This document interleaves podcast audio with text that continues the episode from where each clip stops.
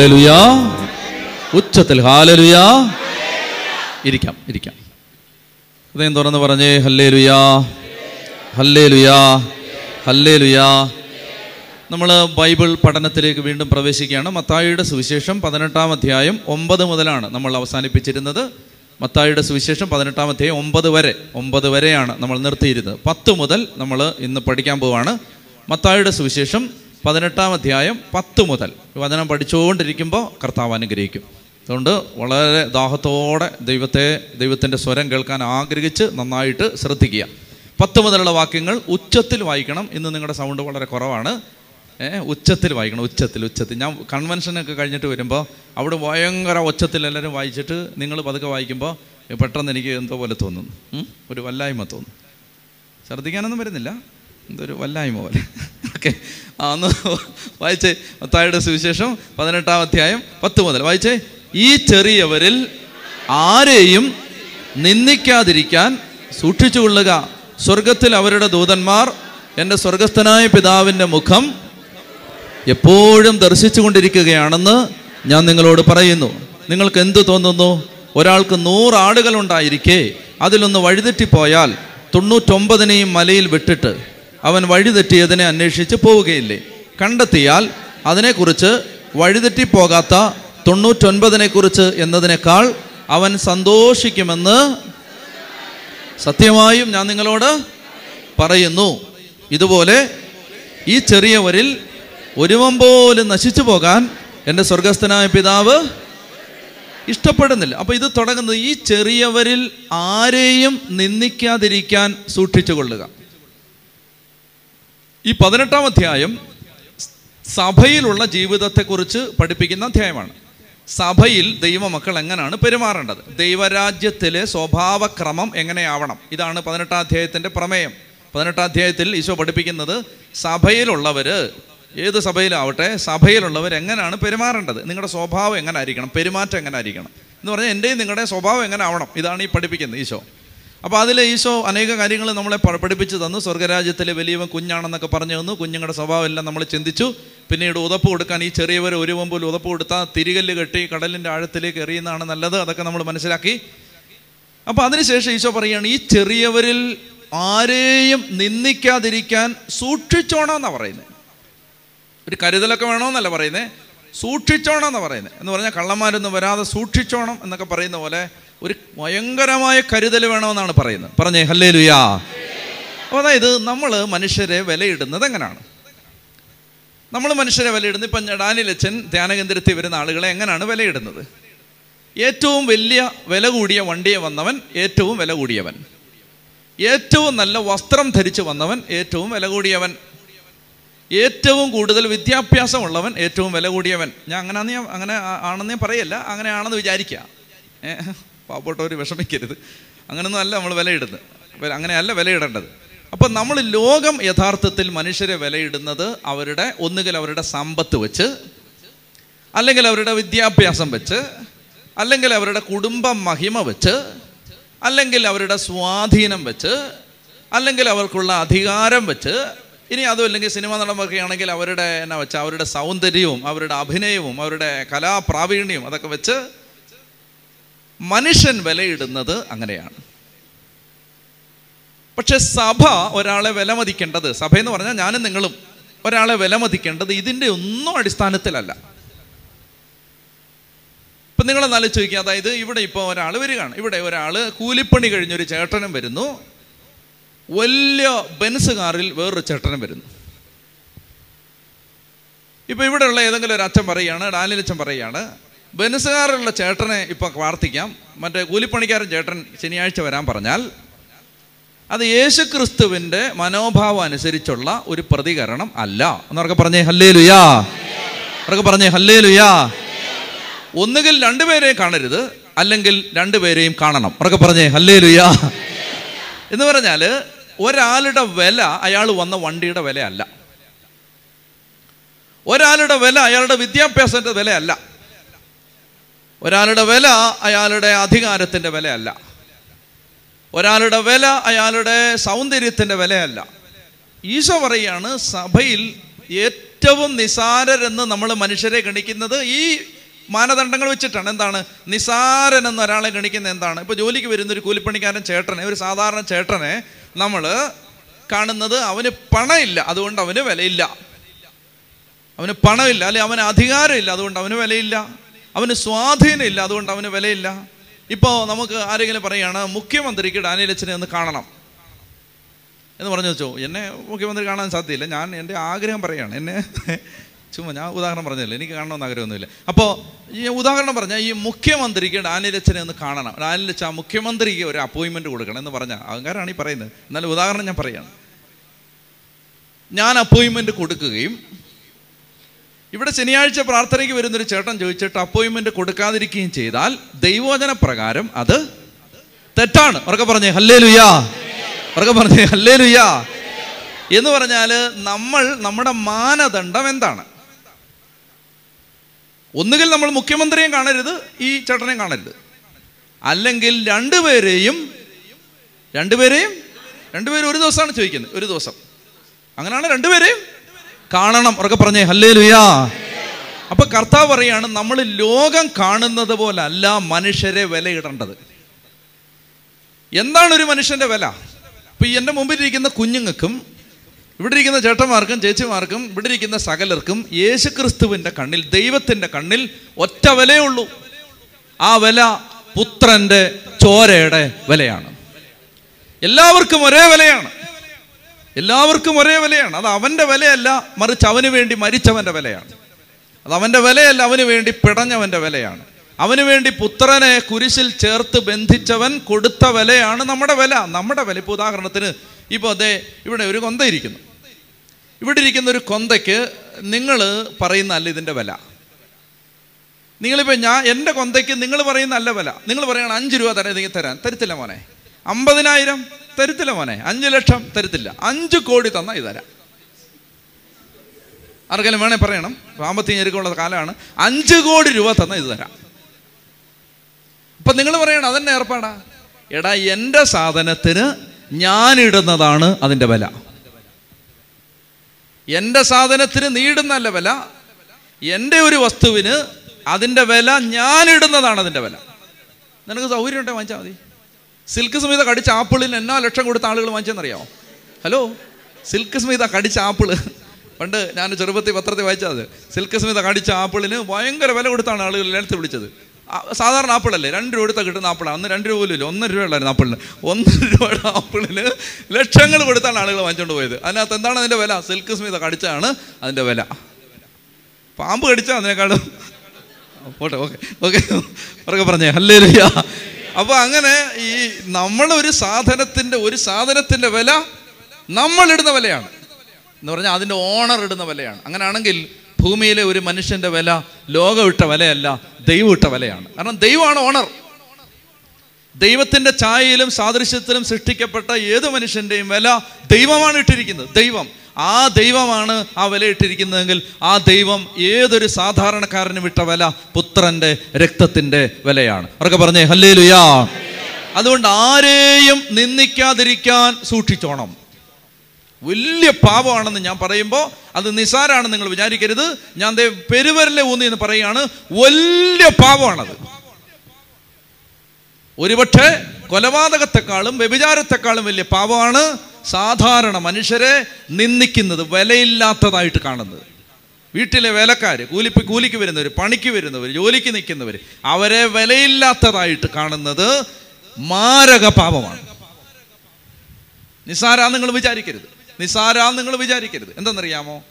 എന്തെങ്കിലും ഉള്ളവന് അതുണ്ടല്ലോ എന്നോർത്ത് ദൈവം ആശ്വസിക്കും. ഒന്നുമില്ലാത്തവന് അവന്റെ മുഴുവൻ സ്പോൺസറും ദൈവമായിരിക്കും. അപ്പൊ അവനെ തൊട്ടാൽ തൊടുന്നത് ദൈവത്തെ ആയിരിക്കും ലോകത്തെ പിടിച്ചവനെ നിങ്ങൾ തൊട്ടാലും വലിയ കുഴപ്പമൊന്നും വരുമെന്ന് എനിക്ക് തോന്നുന്നില്ല. പക്ഷെ ദൈവത്തെ പിടിച്ചവനെ തൊട്ടാൽ നിങ്ങൾക്ക് നോവും. ചെത്തി പറഞ്ഞേ ഹല്ലേ ലുയാ അവൻ ആരുമില്ല. മനസ്സിലായോ? നമ്മൾ വീട്ടിൽ ജോലിക്ക് വരുന്നവനും കൂലിപ്പണിക്ക് വരുന്നവനും പറമ്പേ പണിയെടുക്കാൻ വരുന്നവനും ഒന്നും അവന് വേണ്ടി ഒന്ന് സംസാരിക്കാൻ ആരുമില്ല. നിങ്ങൾ അവന്റെ കൊങ്ങായ്ക്ക് പിടിച്ചാലും ചോദിക്കാനും പറയാനൊന്നും ആരുമില്ലെന്ന്. നിങ്ങൾ അവന്റെ കഴുത്ത് പിടിച്ച് ഞെരിച്ചാലും ആരും ഒന്നും ചോദിക്കാനില്ല.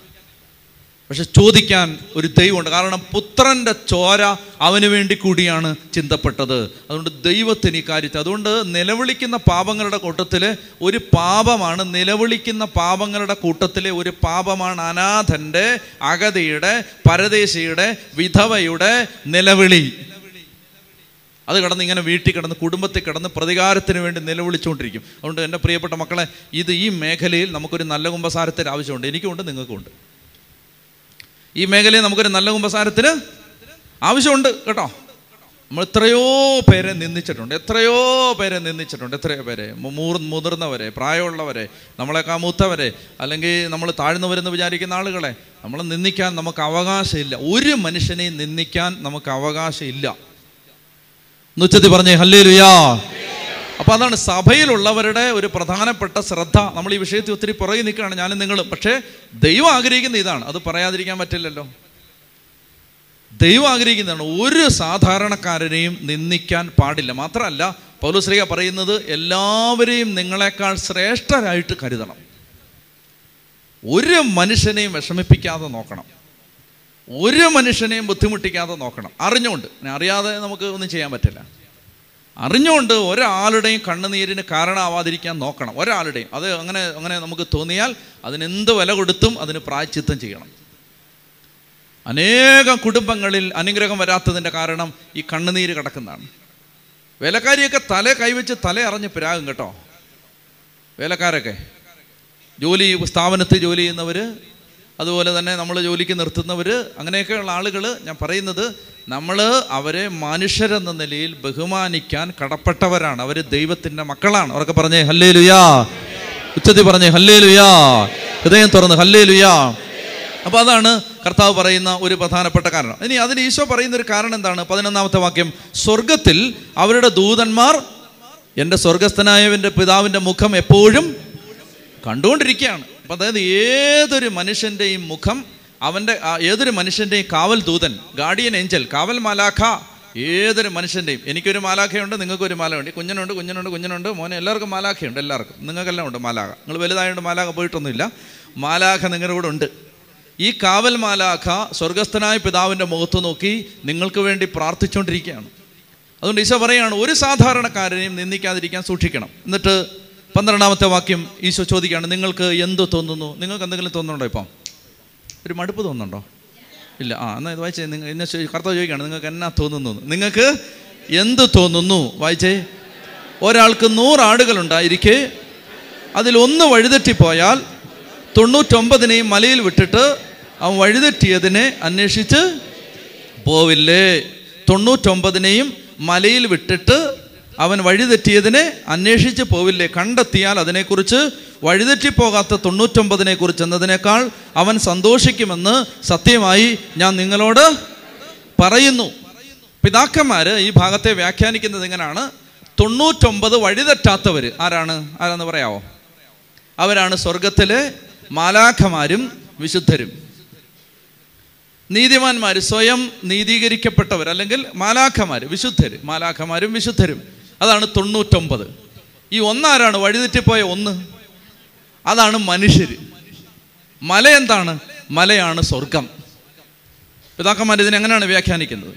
തൊണ്ണൂറ്റൊമ്പതിനെ മരുഭൂമിയിൽ വിട്ടിട്ട് തൊണ്ണൂറ്റൊമ്പതിനെ സ്വർഗത്തിൽ നിർത്തിയിട്ട് കർത്താവിശ്വമശിക ആ മലയെന്ന് ഇറങ്ങി താഴോട്ട് വന്നു. എന്താണ്? നഷ്ടപ്പെട്ടു പോയ ആടിനെ കണ്ടെത്താൻ വേണ്ടി. നൂറ് ഒരു പൂർണസംഖ്യയാണ് തൊണ്ണൂറ്റൊമ്പത് മാലാഖമാരാണ് മല ദൈവത്തിന്റെ സാന്നിധ്യമാണ് സ്വർഗമാണ് ഒന്ന് മനുഷ്യരാണ്.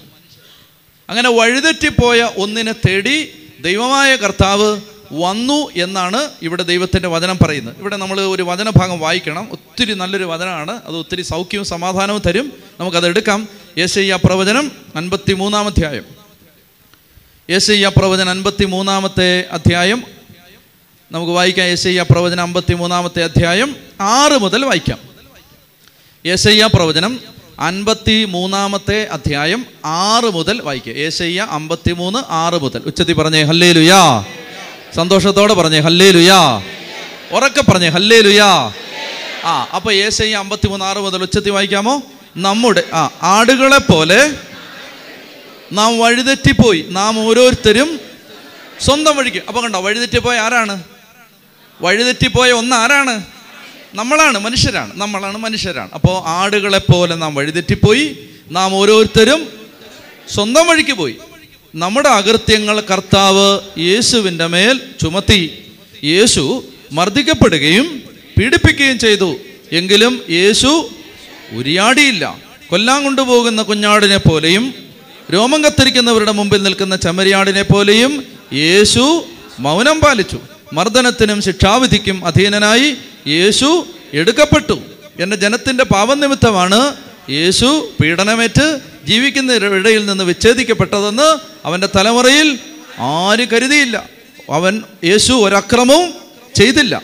യേശുവിന്റെ വായിൽ നിന്ന് വഞ്ചന പുറപ്പെട്ടില്ല. എന്നിട്ടും ദുഷ്ടരുടെയും ധനികരുടെയും ഇടയിൽ യേശു സംസ്കരിക്കപ്പെട്ടു. യേശുവിന് ക്ഷതമേൽക്കണമെന്നത് കർത്താവിന്റെ ഹിതമായിരുന്നു. അവിടുന്നാണ് യേശുവിനെ ക്ലേശങ്ങൾക്ക് വിട്ടുകൊടുത്തത്. പാപപരിഹാര ബലിയായി തന്നെ തന്നെ അർപ്പിക്കുമ്പോൾ യേശു തന്റെ സന്തതി പരമ്പരയെ കാണുകയും ദീർഘായുസ് പ്രാപിക്കുകയും ചെയ്യും. കർത്താവിന്റെ ഹിതം അവനിലൂടെ നിറവേറുകയും ചെയ്യും. തന്റെ കഠിന വേദനയുടെ ഫലം കണ്ട് അവൻ സംതൃപ്തനാകും. നീതിമാനായ എന്റെ ദാസൻ തന്റെ ജ്ഞാനത്താൽ അനേകരെ നീതിമാന്മാരാക്കും. അവൻ അവരുടെ തിന്മകളെ വഹിക്കുകയും ചെയ്യും. അതൊക്കെ പറഞ്ഞേ ഹല്ലേ ലുയാ യേശു ജനിക്കുന്നതിന് അറുന്നൂറ് കൊല്ലം മുമ്പ് യേശയ്യ പ്രവാചകൻ പ്രവചിച്ചതാണിത്. പ്രവചനത്തിന്റെ കണ്ണു തുറന്ന് കണ്ടതാണിത്. നമ്മുടെ അതിക്രമങ്ങൾക്ക് വേണ്ടി അവൻ മുറിവേൽപ്പിക്കപ്പെട്ടു. നിങ്ങൾ ഒരു മിനിറ്റ് തന്നെ ശ്രദ്ധിക്കുക. അതായത് തൊണ്ണൂറ്റൊമ്പതിനെയും മലയിൽ വിട്ടിട്ട് സ്വർഗത്തിലെ സ്വർഗ സൗഭാഗ്യം ഉപേക്ഷിച്ചിട്ട് കർത്താവായ യേശു ക്രിസ്തു നമ്മുടെ പാപം മുഴുവൻ ഏറ്റെടുത്തു. നമുക്കിനി നമ്മൾ താഴോട്ട് നമുക്ക് സമയം കിട്ടും. നമ്മളിനി വായിക്കാൻ പോകുന്നത് പാപത്തിന്റെ ഗൗരവം എന്തുമാത്രമാണെന്ന് ദൈവം നമ്മളെ പഠിപ്പിക്കാൻ പോവാണ്. പാപത്തിന്റെ ഗൗരവം എന്തുമാത്രമാണോ അതിനേക്കാൾ വലുതാണ് യേശു ക്രിസ്തു തന്ന രക്ഷയുടെ വില. യേശുക്രിസ്തുവിലൂടെ കിട്ടിയ രക്ഷയുടെ വില അറിയണമെങ്കിൽ ശരിക്കും പാപത്തിന്റെ ഗൗരവം അറിഞ്ഞേ പറ്റൂ. അപ്പം അതുകൊണ്ട് നമ്മൾ എല്ലാവരും വഴിതെറ്റിപ്പോയവരാണ്. നിങ്ങൾ ഒരു ഒരു നിമിഷം നിങ്ങളുടെ മനസ്സിലേക്കല്ല നിങ്ങളുടെ തലയിലോട്ടല്ല ഇത് കയറേണ്ടത്. ഇത് ശരിക്കും കയറേണ്ടത് ഹൃദയത്തിലേക്കാണ്. ഇത് ഹൃദയത്തിലേക്ക് കയറാൻ നിങ്ങളൊന്ന് ഹൃദയം തുറന്ന് കർത്താവെ എന്നോടൊന്ന് സംസാരിക്കണമെന്ന് ആഗ്രഹിച്ച് ഞാൻ പറയുന്ന വാക്ക് കേൾക്ക്. നമ്മൾ ഓരോരുത്തരുടെയും വീട്ടിൽ തീർക്കാൻ പറ്റാത്ത മുഴുവൻ കടങ്ങളും യേശുക്രിസ്തു കുരിശിൽ ഏറ്റെടുത്ത് വീട്ടിൽ തീർത്തു. നമ്മുടെ എല്ലാവരുടെയും നമ്മൾ ചിന്തിക്കുന്ന പോലെ അല്ല നമ്മൾ നമ്മൾ ഇങ്ങനെയൊന്നും ആവേണ്ടവരല്ല അല്ലെങ്കിൽ നമുക്ക് ഇങ്ങനെ ഒരു സെക്യൂരിറ്റി കിട്ടേണ്ടതല്ല. മറിച്ച് നമ്മുടെ മുഴുവൻ പാപത്തിന്റെയും ശിക്ഷ യേശു ക്രിസ്തു ഏറ്റെടുത്തു. ഉച്ചത്തി പറഞ്ഞേ ഹല്ലേ ലുയാ ഹല്ലേ ലുയാ ഹല്ലേ ലുയാ നമ്മുടെ മുഴുവൻ പാപത്തിന്റെയും ശിക്ഷ യേശു ക്രിസ്തു നാമെല്ലാം വഴിതെറ്റിപ്പോയി. അപ്പോൾ കർത്താവ് പറയാണ് നിങ്ങൾക്ക് എന്ത് തോന്നുന്നു? ഒരാട് വഴിതെറ്റിപ്പോയാൽ തൊണ്ണൂറ്റൊമ്പതിനെയും മരുഭൂമിയിൽ വിട്ടിട്ട് അവൻ കാണാതെ പോയ മലയിൽ വിട്ടിട്ട് കാണാതെ പോയ ഒന്നിന്റെ പിന്നാലെ അവൻ യാത്രയാവില്ലേ? കണ്ടെത്തി കഴിയുമ്പോൾ അവൻ ഒത്തിരി സന്തോഷിക്കില്ലേ? ഇതുപോലെ തന്നെ കർത്താവ് പറയാണ് ഇതുപോലെ തന്നെയാണ് നശിച്ചു പോകുന്ന ഓരോ ആത്മാവിനെയും തിരികെ കിട്ടിക്കഴിയുമ്പോൾ കർത്താവ് പറയാണ് ഈ ചെറിയവരിൽ ഒരുവൻ പോലും നശിച്ചു പോകാൻ എന്റെ സ്വർഗസ്ഥനായ പിതാവ് ആഗ്രഹിക്കുന്നില്ല.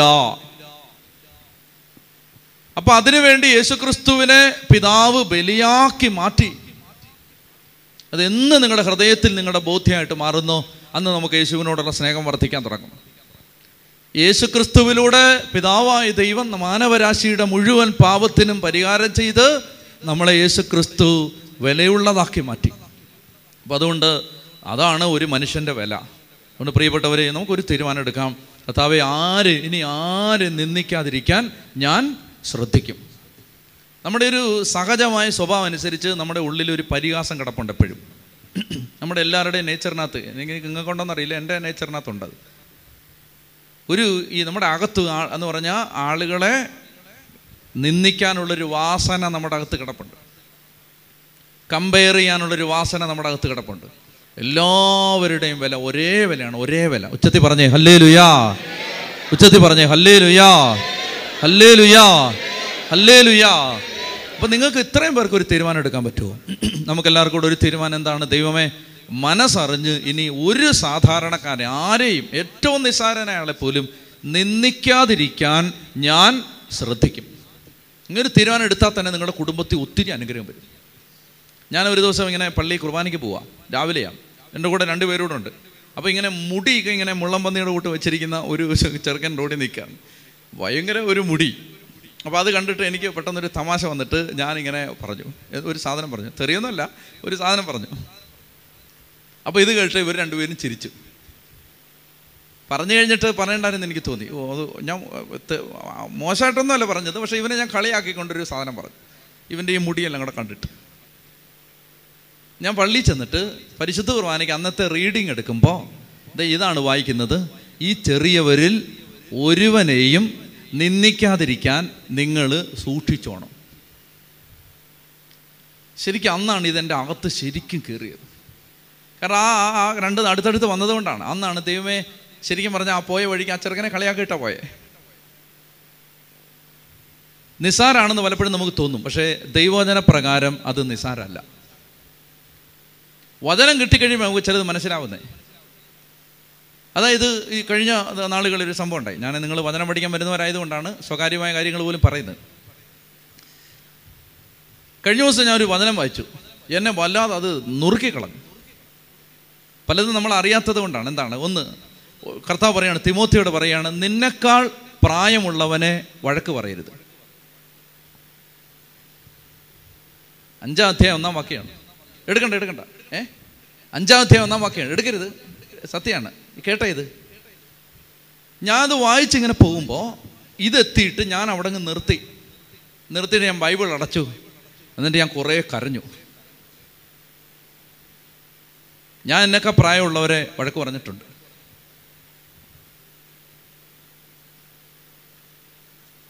ചെയ്തുകൊണ്ട് ഞാൻ പറയല്ല എനിക്കത് ഭയങ്കര മുന്നോട്ട് പോകാൻ എനിക്ക് പറ്റുന്നില്ല. പിന്നെ ശുശ്രൂഷ എനിക്ക് പറ്റത്തില്ല. ഞാൻ പ്രായമുള്ളവരെ എല്ലാം എന്നേക്കാൾ പ്രായമുള്ളവരെ എല്ലാം ഞാൻ വഴക്ക് പറഞ്ഞിട്ടുള്ളവരെ എല്ലാം വിളിച്ചിട്ട് എന്റെ കൺമുമ്പിലുള്ളവരെ എല്ലാം വിളിച്ചിട്ട് ഞാൻ പറഞ്ഞു എന്നോട് ക്ഷമിക്കണം. കർത്താവ് ഇങ്ങനൊരു വചനം പറഞ്ഞിട്ടുണ്ട്. ഞാൻ അത് ശ്രദ്ധിച്ചിട്ടില്ലായിരുന്നു. എന്നേക്കാൾ പ്രായമുള്ളവരെ ശകാരിക്കരുതെന്ന് എല്ലാവരും കരഞ്ഞു. പിന്നെ ഞങ്ങൾ പ്രാർത്ഥിച്ചു. വലിയ പരിശുദ്ധാത്മ സാന്നിധ്യം ഉണ്ടായി. ഞാൻ പറയട്ടെ ഒരു കാര്യം നിങ്ങളോട്? നമുക്ക് പ്രായമുള്ളവരെ എത്ര എന്തോരം പേരെ നമ്മൾ വഴക്ക് പറഞ്ഞിട്ടുണ്ട്? എന്നിട്ട് വചനം പറയുന്നത് അറിയാമോ? സൗമ്യതയോടെ അവനെ തിരുത്തുകയേ ചെയ്യാവൂ എന്ന് അങ്ങനെ പറയുന്നത് ഇനി എടുത്തേ വചനം. ഒന്ന് തിമോത്തി അല്ലേ? ഒന്ന് തിമോത്തി അഞ്ച്. ഒന്ന് നിന്നെക്കാൾ പ്രായമുള്ളവനെ ശകാരിക്കരുത്. അവനെ പിതാവിനെ പോലെയും യുവാക്കന്മാരെ സഹോദരന്മാരെ പോലെയും പ്രായം ചെന്ന സ്ത്രീകളെ മാതാക്കൾ മാതാക്കളെ പോലെയും യുവതികളെ നിർമ്മലതയോടെ സഹോദരിമാരെ പോലെയും പരിഗണിച്ച് ഉപദേശിക്കണമെന്ന് ഉപദേശിക്കുകയെ ചെയ്യാമെന്ന് ശകാരിക്കരുതെന്ന് വഴക്ക് പറയരുതെന്ന്. നിന്നൊക്കെ പ്രായമുള്ളവനെ നിനക്ക് പ്രായം കുറഞ്ഞവനെ വഴക്ക് പറഞ്ഞോ? വഴക്ക് പറഞ്ഞോ? ശാസിച്ചോ? കുഴപ്പമില്ല. പക്ഷേ വചനം എടുത്തു പറഞ്ഞിരിക്കുന്നത് എന്താണ്? നിന്നൊക്കെ പ്രായമുള്ളവനെ ശകാരിക്കരുത്. അങ്ങനെ വചനം പറഞ്ഞിട്ടുണ്ടെങ്കിൽ ഇനി നമുക്ക് ചെയ്യാൻ അവകാശമില്ല. അവരൊക്കെ പറഞ്ഞേ ഹല്ലേ ലുയാ അങ്ങനെ ബൈബിൾ പറഞ്ഞിട്ടുണ്ടെങ്കിൽ ഇനി നമുക്ക് ചെയ്യാൻ അവകാശമില്ല. എനിക്കുമില്ല നിങ്ങൾക്കുമില്ല മുഖ്യമന്ത്രിക്കുമില്ല ആർക്കുമില്ല തന്നെക്കാൾ പ്രായമുള്ളവനെ വഴക്ക് പറയാൻ അവകാശമില്ല. എന്നാലും ചോദിക്കേ. അങ്ങനെ ദൈവവചനം പറഞ്ഞിട്ടുണ്ടെങ്കിൽ അത് എന്നെ ഭയങ്കരമായിട്ട് മുറിവേൽപ്പിച്ചൊരു വചനമാണ് ഭയങ്കരമായിട്ട്. എന്നെ മുറിവേൽപ്പിച്ചുകൊണ്ട് നിങ്ങളെ മുറിവേൽപ്പിക്കും. നിങ്ങളുടെ ചങ്കിലൊരു ഭാരം വന്നു എന്ന് എനിക്ക് മനസ്സിലായിട്ടുണ്ട്. വരട്ടെ. വരട്ടെ. നമ്മൾ എന്തോരം നമ്മളെയൊക്കെ പ്രായമുള്ളവരെ വഴക്ക് പറഞ്ഞിട്ടുണ്ട്. വഴക്ക് പറഞ്ഞു എന്ന് പറഞ്ഞാൽ നല്ല കർശനമായിട്ട് നമ്മൾ വഴക്ക് പറഞ്ഞിട്ടുണ്ട്. ഇല്ലേ? ഉണ്ട്. അപ്പോൾ വീട്ടിൽ വരുന്ന ജോലിക്കാരി അടുക്കള വരുന്ന ജോലിക്കാരി നമ്മളൊക്കെ പ്രായമുള്ളൊരു ചേച്ചിയായിരിക്കും. അപ്പം അതിനെ വേദനിപ്പിച്ച് വഴക്ക് പറയാൻ അവകാശമില്ല. ഇനി എന്തെങ്കിലും കറക്ഷൻ കൊടുക്കണമെങ്കിൽ വിളിച്ചിട്ട് അതിനെക്കുറിച്ചാണ് ഇനി അടുത്ത് വരാൻ പോണേ. വിളിച്ചിട്ട് സ്നേഹത്തോടെ ഉപദേശിക്കുക ചെയ്യാനേ സഭയിലുള്ളവർക്ക് അവകാശമുള്ളൂ എന്ന് കൈയടിച്ച് കർത്താവിന് നന്ദി പറഞ്ഞ്. അല്ലേ ലുയാ നന്നായിട്ട് കൈയടിക്കും അതായത് ഇത് കേറട്ടെ കേറട്ടെ അകത്ത് കേറട്ടെ. ഉറക്കെ പറഞ്ഞേ. ഹാലേ ലുയാ ഉറക്കെ പറഞ്ഞേ ഹാലേ ലുയാ മുന്നോട്ട് വന്നു വിട്ടിരുന്നു വിട്ടിരുന്നു വിട്ടിരുന്നു സ്ഥലമോട്ട് മുന്നോട്ട് വന്നു ഉറക്കെ പറഞ്ഞേ ഹാലേ ലുയാ അപ്പൊ ഇവിടെ ദൈവത്തിന്റെ വചനം അപ്പൊ ഈ ഭാഗം നമ്മൾ പഠിക്കുമ്പോൾ നമുക്കതിനെ വെള്ളം ചേർത്ത് വിടാൻ പറ്റില്ല. ഞാനിത് പറയുമ്പോൾ ഒന്നാമത്തെ ആരോപണം ഞാൻ എന്റെ നേരെ എന്റെ ചങ്കിന് നേരെ വെക്കുന്നത് ഇതെല്ലാം തെറ്റിച്ചിട്ടുള്ള മുഴുവൻ തെറ്റിച്ചിട്ടുള്ള ആൾ ഞാനാണ്. പിന്നെ നിങ്ങൾ കുറച്ചൊക്കെ തെറ്റിച്ചിട്ടുണ്ടാവും. ഉറക്കെ പറഞ്ഞേ ഹല്ലേ ലുയാ ഹല്ലേ ലുയാ എന്നിട്ട് ഇനി വായിച്ചേ പതിനഞ്ചാമത്തെ വാക്യം. നിന്റെ സഹോദരൻ തെറ്റ് ചെയ്താൽ നീയും അവനും മാത്ര ആ ഇതെന്നെ ഏർപ്പെടാ വായിക്കേ. പതിനെട്ട് പതിനഞ്ച്.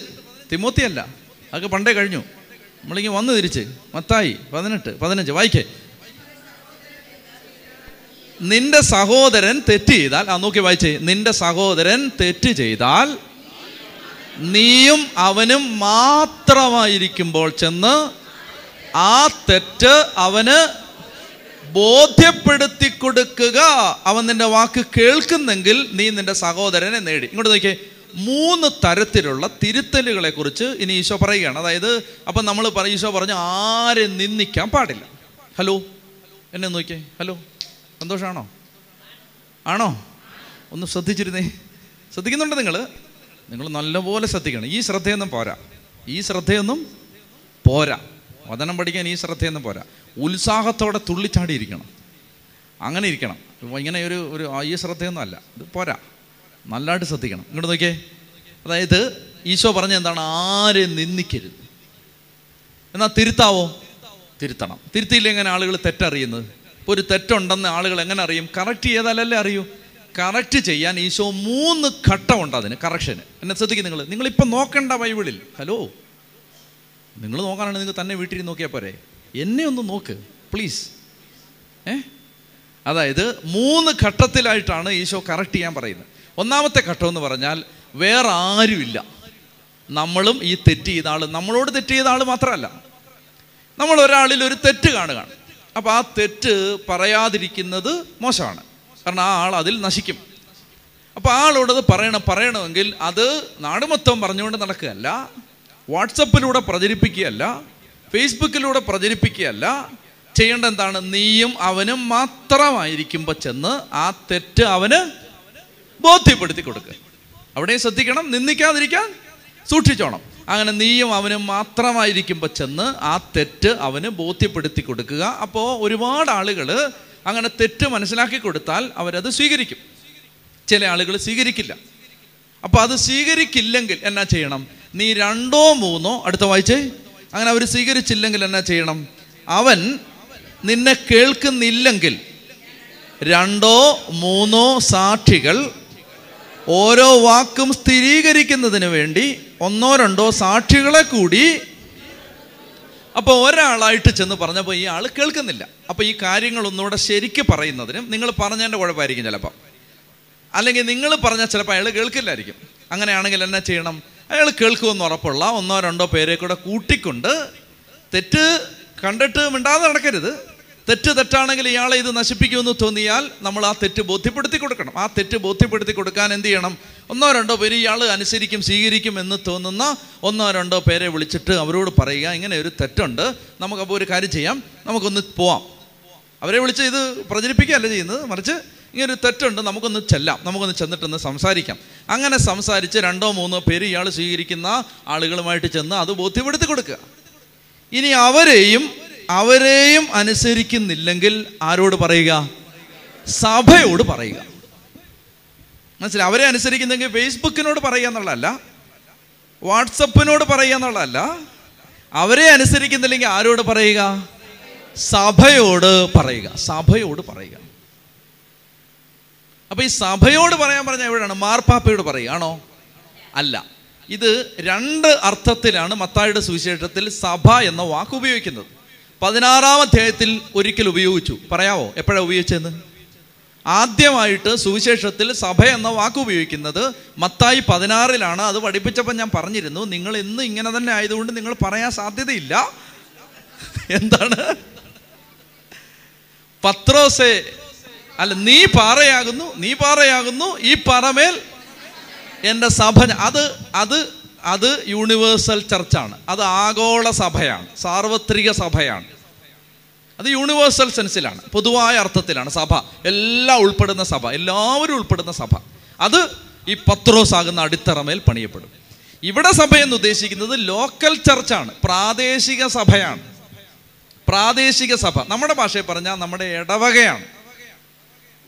മനസ്സിലായല്ലേ? നമ്മൾ ഉൾപ്പെട്ട് നിൽക്കുന്ന രൂപതയാണ്. അപ്പൊ സഭയോട് പറയുക എന്ന് പറഞ്ഞാൽ ആരോട് പറയുകയാണ്?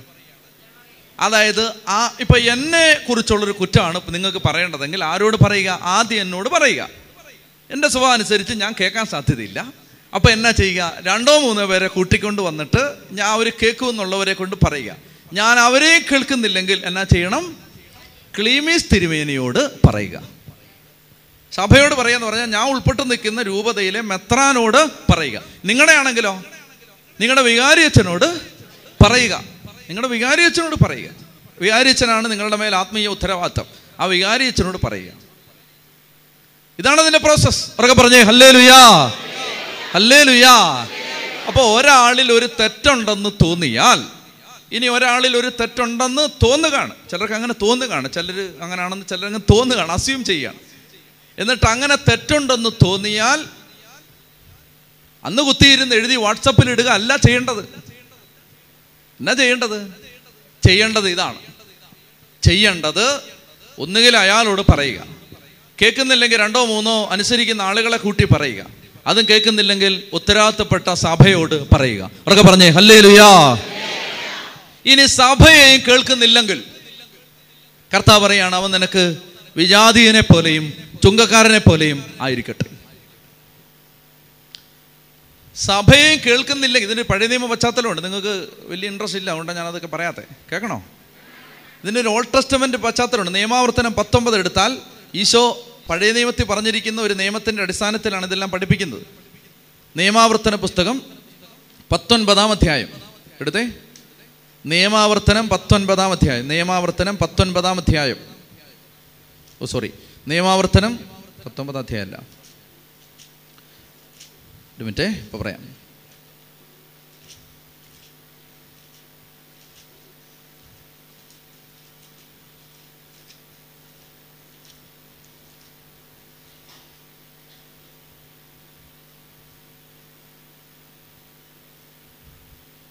പത്തൊൻപതാമത്തെ അതെ അതെ പത്തൊമ്പത് തന്നെയാണ്. ഞാൻ കണ്ടില്ലെന്നേ ഉള്ളൂ. പത്തൊമ്പത് പതിനഞ്ച്. പത്തൊൻപത് പതിനഞ്ച് ആ അതെ. പത്തൊമ്പത് പതിനഞ്ച്. തെറ്റിന്റെയോ നിയമാവർത്തനം പത്തൊമ്പത് പതിനഞ്ച്. വായിച്ചേ. തെറ്റിന്റെയോ കുറ്റത്തിന്റെയോ സത്യാവസ്ഥ തീരുമാനിക്കാൻ ഒരു സാക്ഷി പോരാ. തെറ്റിന്റെയോ കുറ്റത്തിന്റെയോ സത്യാവസ്ഥ തീരുമാനിക്കാൻ ഒരു സാക്ഷി പോരാ. രണ്ടോ മൂന്നോ സാക്ഷികളുടെ മൊഴി വേണം. ആരെങ്കിലും വ്യാജമായി ഒരുവനെതിരെ കുറ്റം ആരോപിക്കുകയാണെങ്കിൽ ഇരുവരും കർത്താവിന്റെ സന്നിധിയിൽ അന്നത്തെ പുരോഹിതന്മാരുടെയും ന്യായാധിപന്മാരുടെയും അടുത്തേക്ക് ചെല്ലണം. ന്യായാധിപന്മാർ സൂക്ഷ്മമായി അന്വേഷണം നടത്തണം. അങ്ങനെ മതി അത്രയും മതി. അപ്പോൾ അതായത് ഈ സഭയോട് പറയുക എന്ന് പറഞ്ഞാൽ സഭയോട് പറയുക എന്ന് പറഞ്ഞാൽ പള്ളിയിൽ ചെന്നിട്ട് എല്ലാ പ്രാർത്ഥനാ കൂട്ടായാലും പോയി എല്ലാവരോടും പറയാന്നല്ല അതിന്റെ അർത്ഥം. എന്നാൽ സഭയോട് പറഞ്ഞേക്കാന്ന് വിചാരിച്ചിട്ട് ഇടവകയിലുള്ള സകലരെയും ഫോൺ വിളിച്ച് എല്ലാവരോടും പറയുകയാണ്. മറ്റേ ചാക്കോച്ചന്റെ മോൾ പഴയ കേട്ടോ. ഞങ്ങൾ കറക്റ്റ് ചെയ്തിട്ട് നമ്മൾ കറക്റ്റ് ആവുന്നില്ല. അതുകൊണ്ട് ഇടവകയിലുള്ള സകല ആളുകളുടെ ഫോൺ നമ്പർ എടുത്ത് അങ്ങനല്ല. സഭയോട് പറയുക എന്ന് പറഞ്ഞാൽ അവിടുത്തെ പുരോഹിതനോട് പറയുക എന്നാണ് എന്റെ അർത്ഥം. പഴയ നിയമത്തിന്റെ പശ്ചാത്തലത്തിലാണ് ഈശോ സംസാരിക്കുന്നത്. അവിടുത്തെ പുരോഹിതനോട് പറയുക. അല്ലെ അവിടുത്തെ തിരുമേനോട് പറയുക. അല്ലെ അവിടുത്തെ അച്ഛനോട് അതായത് നിന്റെ ആത്മീയ പിതാവിനോട് പറയുക. ഇതാണ് അർത്ഥം. ഉറക്കെ പറഞ്ഞേ ഹല്ലേ ലുയാ ഉച്ചത്തി പറഞ്ഞേ ഹല്ലേ ലുയാ ഹല്ലേ ലുയാ ഹല്ലേ ലുയാ അപ്പോൾ ഒന്നാമത്തേത് നീ അവനോട് മാത്രമായിരിക്കുമ്പോൾ പറയുക. രണ്ടാമത്തേത് രണ്ടോ മൂന്നോ സാക്ഷികളെ കൂട്ടി പറയുക. മൂന്നാമത്തേത് സഭയോട് പറയുക. സഭ നൽകുന്ന തിരുത്തലും അനുസരിക്കാത്തവൻ സഭാ കൂട്ടായ്മയ്ക്ക് പുറത്താവും. സഭ നൽകുന്ന തിരുത്തലും അനുസരിക്കാത്തവൻ അതാണ് വിജാതീയനെ പോലെയും ചുങ്കക്കാരനെ പോലെയും എന്ന് പറയുന്നത്. ഇപ്പം സഭ ഒരു തിരുത്തൽ നൽകുകയാണ്. അവൻ അത് സ്വീകരിക്കാൻ തയ്യാറാവുന്നതിൽ അവൻ ആത്മീയ കൂട്ടായ്മയുടെ വെളിയിൽ പോവാണ് അതുകൊണ്ടാണ് അതിനെ വിജാതീയൻ ചുങ്കക്കാരൻ എന്ന വാക്ക് ഉപയോഗിച്ചിരിക്കുന്നത്. ആ കൂട്ടായ്മയ്ക്ക് വെളിയിലാവണം. കാരണം സഭ നൽകുന്ന തിരുത്തൽ അവൻ തയ്യാറ് തിരുത്ത ആ തിരുത്തൽ ഏറ്റെടുക്കാൻ തയ്യാറാവുന്നില്ല. അപ്പോൾ അതിനെന്താ അതുകൊണ്ട് പൗലോസ്ലിക്ക പറയുന്നു. നമ്മൾ ഒരു വചനം വായിച്ചാൽ കുറച്ചുകൂടെ വ്യക്തത കിട്ടും. ഒന്ന് കോരുന്തോസ് ഒന്ന് കോരുന്തോസ് അഞ്ചാം അധ്യായം ഒന്ന് മുതൽ അഞ്ച് വരെ വാക്യങ്ങൾ. ഒന്ന് കോരുന്തോസ് അഞ്ചാമത്തെ അധ്യായം ഒന്ന് മുതൽ അഞ്ച് വരെ വാക്യങ്ങൾ. ഒന്ന് കോരുന്തോസ് അഞ്ചാം അധ്യായം ഒന്ന് മുതൽ അഞ്ച് വരെ വാക്യങ്ങൾ. ഒന്ന് എല്ലാവരും എടുത്തേ. വായിച്ചേ സ്ക്രീനിൽ നോക്കി വായിച്ചേ വിജാതീയരുടെ ഇടയിൽ പോലും ഇല്ലാത്ത തരം അവിഹിത ബന്ധങ്ങൾ നിങ്ങളുടെ ഇടയിൽ ഉണ്ടെന്ന് കേൾക്കുന്നു. കേട്ടോ കേൾക്കുന്നു. നിങ്ങളിൽ ഒരാൾ സ്വന്തം പിതാവിന്റെ ഭാര്യയുമായി അവിഹിതമായ വേഴ്ചയിൽ കഴിയുന്നു. പൗലോസ്ലിക ഇതറിയാണ്. കോറിന്തോസിലെ സഭയിൽ പൗലോസ്ലിക വേറൊരു സ്ഥലത്ത് നിൽക്കുന്ന സമയത്താണ് ഈ കത്തെഴുതുന്നത്. അപ്പം ഇങ്ങനെ ഒരു ആക്ഷേപം പൗലോസ്ലിക ഇട്ട് സഭയിൽ ഒരുത്തൻ അവന്റെ അപ്പന്റെ ഭാര്യയെ ഭാര്യയാക്കി താമസിക്കുന്നു. എന്ന് പറഞ്ഞാൽ അമ്മയുടെ സ്ഥാനത്ത് കാണേണ്ട ആളെ അവൻ ഭാര്യയാക്കി അവരുടെ കൂടെ താമസിക്കുകയാണ് അപ്പോൾ വിജാതീയരുടെ ഇടയിൽ പോലും ഇല്ലാത്ത തരം അവിഹിത ബന്ധങ്ങൾ നിങ്ങളുടെ ഇടയിൽ ഉണ്ടെന്ന് കേൾക്കുന്നു. നിങ്ങളിൽ ഒരാൾ നിങ്ങൾ വായിക്കുന്നുണ്ടോ? ആ വായിക്കേ. നിങ്ങളിൽ ഒരാൾ സ്വന്തം പിതാവിന്റെ ഭാര്യയുമായി അവിഹിതമായ വീഴ്ചയിൽ കഴിയുന്നു.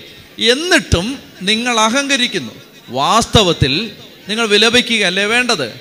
ഇങ്ങനെ പ്രവർത്തിച്ചവനെ നിങ്ങളിൽ നിന്ന് കണ്ടോ? ഇതാണ് വിജാതിയനെ പോലെ ചുങ്കക്കാരനെ പോലെ. അങ്ങനെ നിങ്ങളെ ആ കൂട്ടായ്മയെന്ന് അവനെ അങ്ങ് മാറ്റ്. ആ കൂട്ടായ്മയെന്ന് അവനെ അങ്ങ് മാറ്റ്. കാരണം ഇവൻ പറഞ്ഞിട്ടും അനുസരിക്കുന്നില്ല. ഇവൻ സഭ പറഞ്ഞിട്ടും എന്ത് ചെയ്യുന്നില്ല? അനുസരിക്കുന്നില്ല. അപ്പം അനുസരിക്കാത്തത് കൊണ്ട് ഈ കൂട്ടായ്മയെന്ന് മാറ്റുക. ശാരീരികമായിട്ടല്ലെങ്കിലും ആത്മീയമായി ഞാൻ അവിടെ സന്നിഹിതനായി ഈ പ്രവൃത്തി ചെയ്തവനെ നമ്മുടെ കർത്താവായ യേശുവിന്റെ നാമത്തിൽ വിധിച്ചു കഴിഞ്ഞു. നമ്മുടെ കർത്താവ് യേശുവിന്റെ നാമത്തിലും എന്റെ ആത്മീയ സാന്നിധ്യത്തിലും നിങ്ങൾ ഒരുമിച്ച് കൂടുമ്പോൾ നമ്മുടെ കർത്താവ് യേശുവിന്റെ അധികാരം ഉപയോഗിച്ച് ആ മനുഷ്യനെ അവന്റെ അധമവികാരങ്ങൾ ഇല്ലായ്മ ചെയ്യേണ്ടതിന് പിശാചിന് ഏൽപ്പിച്ചു കൊടുക്കണം. ഇങ്ങോട്ട് നോക്കിയേ അതെന്നെ ഏർപ്പാടാ. ഇവ ഇങ്ങനൊരു കളരുതായ്മ കാണിച്ച് തിരുത്താൻ താല്പര്യമില്ലാതെ ജീവിക്കുകയാണ്. അപ്പോൾ ഇവനെ വിളിച്ച് സഭ പറഞ്ഞിട്ടും അല്ലെങ്കിൽ ആ ഉത്തരവാദിത്തപ്പെട്ട സഭയിലെ മെത്രാനോ എൽഡറോ വിളിച്ച് പറഞ്ഞിട്ടും അവൻ കേൾക്കുന്നില്ല. അതാണ് അയാൾ പൗലൂസിന് കത്തെഴുതുന്നത്. അപ്പോൾ അതുകൊണ്ട് പൗലോസ്ലിയ പറയുകയാണ് ഇവൻ സഭയെ അനുസരിക്കാത്തത് കൊണ്ട് അവനെ എന്ത് ചെയ്യണം? വായിക്കണം അത് മാറ്റരുത്. അവനെ അനുസരിക്കാത്തത് കൊണ്ട് സഭയെ അനുസരിക്കാത്തത് കൊണ്ട് അവനെ നിങ്ങളുടെ കൂട്ടായ്മയിൽ നിന്ന് സഭാ കൂട്ടായ്മയിൽ നിന്ന് മാറ്റണം. അതിന് പൗലോസ്ലിക ഉപയോഗിച്ചിരിക്കുന്ന വാക്ക് എന്താണ് അവനെ പിശാചിന് ഏൽപ്പിച്ചു കൊടുക്കണം. അതിന് ഏർപ്പാടാ? പിശാചിന് ഏൽപ്പിച്ചു കൊടുക്കും പിശാജ് ഏതാവുന്ന ഇവനെ പിടിച്ചോ അങ്ങനെ ഏൽപ്പിച്ചു കൊടുക്കണോ? അല്ല. അതായത് വളരെ പ്രധാനപ്പെട്ട ഒരു ആത്മീയ സത്യം അതിനകത്ത് കിടപ്പുണ്ട്. നിങ്ങളിത് ശ്രദ്ധിക്കണം. അതായത് തിരുസഭ നൽകുന്ന ഒരു കൂട്ടായ്മയ്ക്ക് പുറത്ത് ഒരാൾ നിന്നാൽ അവൻ പിശാജിന്റെ ടെറിട്ടറിയിലാണ്. ഇത് ശ്രദ്ധിക്കും നിങ്ങൾ ഇപ്പോൾ എനിക്ക് എന്നെ സംബന്ധിച്ച് ഒരു തെറ്റ് നിങ്ങൾ കണ്ടുപിടിച്ചു. എന്നോട് പറഞ്ഞു. ഞാൻ തിരുത്തുന്നില്ല. അപ്പം നിങ്ങൾ എന്ത് ചെയ്തു രണ്ടോ മൂന്നോ ഞാൻ അനുസരിക്കുന്ന ആളുകളെ കൂട്ടി പറഞ്ഞു. ഞാൻ തിരുത്തുന്നില്ല. നിങ്ങൾ ക്ലിമിസ് തിരുമേനിയോടും പറഞ്ഞു.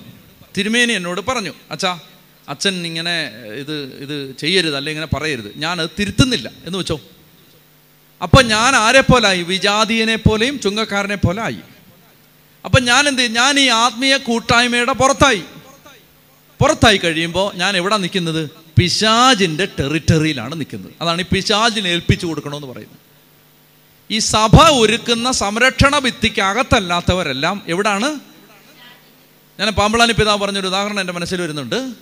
അതായത് ഒരിക്കൽ അച്ഛനായിരിക്കുന്ന സമയത്ത് അദ്ദേഹത്തെ ഒരാൾ തെറി വിളിച്ചിട്ട് അങ്ങനെ എന്തൊക്കെയോ പറഞ്ഞിട്ടൊക്കെ പോയി. പോന്ന വഴിക്ക് ഒരു വണ്ടിയെ കയറി പോയി. വണ്ടി മറിഞ്ഞ് ഇയാൾ മരിച്ചു. ഉടനെ നാട്ടുകാരെല്ലാം പറയാണ് അച്ഛൻ ശപിച്ചു കൊന്നു. അങ്ങനല്ലേ പറയൂ? അച്ഛൻ ഇയാളെ ശപിച്ചു കൊന്നു. അച്ഛൻ പറയുകയാണ് ഞാൻ ഇവനെ ശവിച്ചിട്ടുമില്ല ഞാൻ ഇവനെ കൊന്നിട്ടുമില്ല. അയ്യോ ഞാൻ അവനെ ശവിക്കുവോ? എന്നിട്ട് അച്ഛൻ അതിനെ വിശദീകരിക്കുന്നത് എങ്ങനെയാണ്? അച്ഛൻ വിശദീകരിക്കുന്നത് ഇവൻ എന്നെ വന്ന് തെറി വിളിച്ച് പോകുന്നത് വരെ ഇവൻ ഈ സംരക്ഷണത്തിനകത്തായിരുന്നു. എല്ലാ അപകടങ്ങളും ഈ കണ്ണിൽ വ്യാഖ്യാനിക്കരുത്. ഉദാഹരണങ്ങൾ പറയുമ്പോൾ അങ്ങനെ തെരുതിരിക്കരുത് എല്ലാ അപകടം ഉണ്ടായത് സഭയിൽ നിന്ന് വേണ്ടെന്ന് വിചാരിക്കരുത്. ഈ കാര്യം മാത്രം ഞാൻ പറയാം അതായത് ഈ ഒരു കോണ്ടെക്സ്റ്റിൽ അവന് കിട്ടേണ്ട ഒരു സംരക്ഷണം ആ സമയത്ത് കിട്ടാതെ കാരണം അവനെന്താ? അവൻ ഓട്ടോമാറ്റിക്കായിട്ട് ഈ ആത്മീയ പിതാവിനുമായുള്ള ബന്ധത്തിൽ നിന്ന് പുറത്തുപോയി. അതാണ് പോലീസ്രീ പറയുന്നത്. അവനെ പിശാചിന് ഏൽപ്പിച്ചു കൊടുക്കണം. പിശാചിന് ഏൽപ്പിച്ചു കൊടുക്കണം. എന്നിട്ട് എന്നെ ചെയ്യണം? അതെന്തുകൊണ്ടാണ് അങ്ങനെ അവന്റെ ആത്മാവ് കർത്താവായ യേശുവിന്റെ ദിനത്തിൽ ഉണ്ടോ അവനെ പുറത്താക്കുന്ന എന്തിനു വേണ്ടിയാണ്? അവൻ പോകാൻ വേണ്ടിയിട്ടല്ല.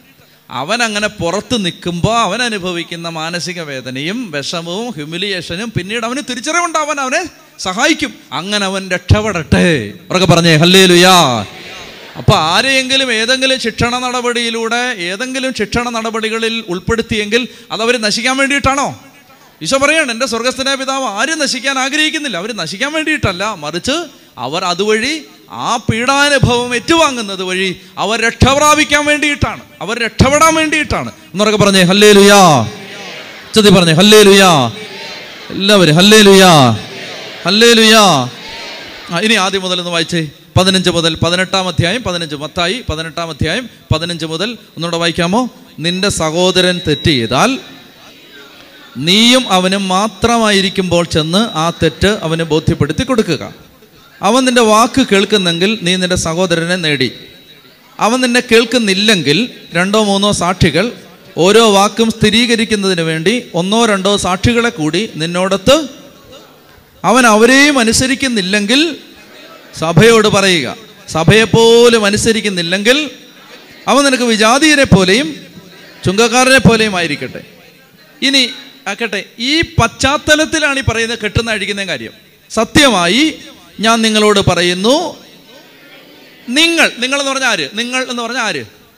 ഈ കോണ്ടക്സ്റ്റിൽ പറയണം. ഇത്രയും പറഞ്ഞു വന്ന വചനത്തിന്റെ പശ്ചാത്തലത്തിൽ പറയണം. നിങ്ങൾ ഭൂമിയിൽ അഴിക്കുന്നതെല്ലാം സ്വർഗത്തിൽ അഴിക്കപ്പെടും. നിങ്ങൾ ഭൂമിയിൽ കെട്ടുന്നതെല്ലാം സ്വർഗത്തിൽ അപ്പൊ ഈ നിങ്ങൾ ആരാണ് ഇവിടെ? ആ നിങ്ങൾ എന്ന് പറഞ്ഞാൽ സഭയിലെ ഉത്തരവാദിത്തപ്പെട്ടവർ എന്നാണ് അതിന്റെ അർത്ഥം. സഭയിലെ പൗരോഹിത്യം എന്നാണ് അതിന്റെ അർത്ഥം. മനസ്സിലായോ? അവരോ അപ്പൊ എന്താണ് ഈ കെട്ടുക അഴിക്കുക എന്ന് പറഞ്ഞാൽ ഈ പശ്ചാത്തലത്തിൽ എന്താണ് കെട്ടുക അഴിക്കുക ഇവിടെ? ഈ പശ്ചാത്തലത്തിൽ എന്താണ്? ഇത്രയും നേരം നമ്മൾ വായിച്ചു വന്ന പശ്ചാത്തലത്തിൽ പറ.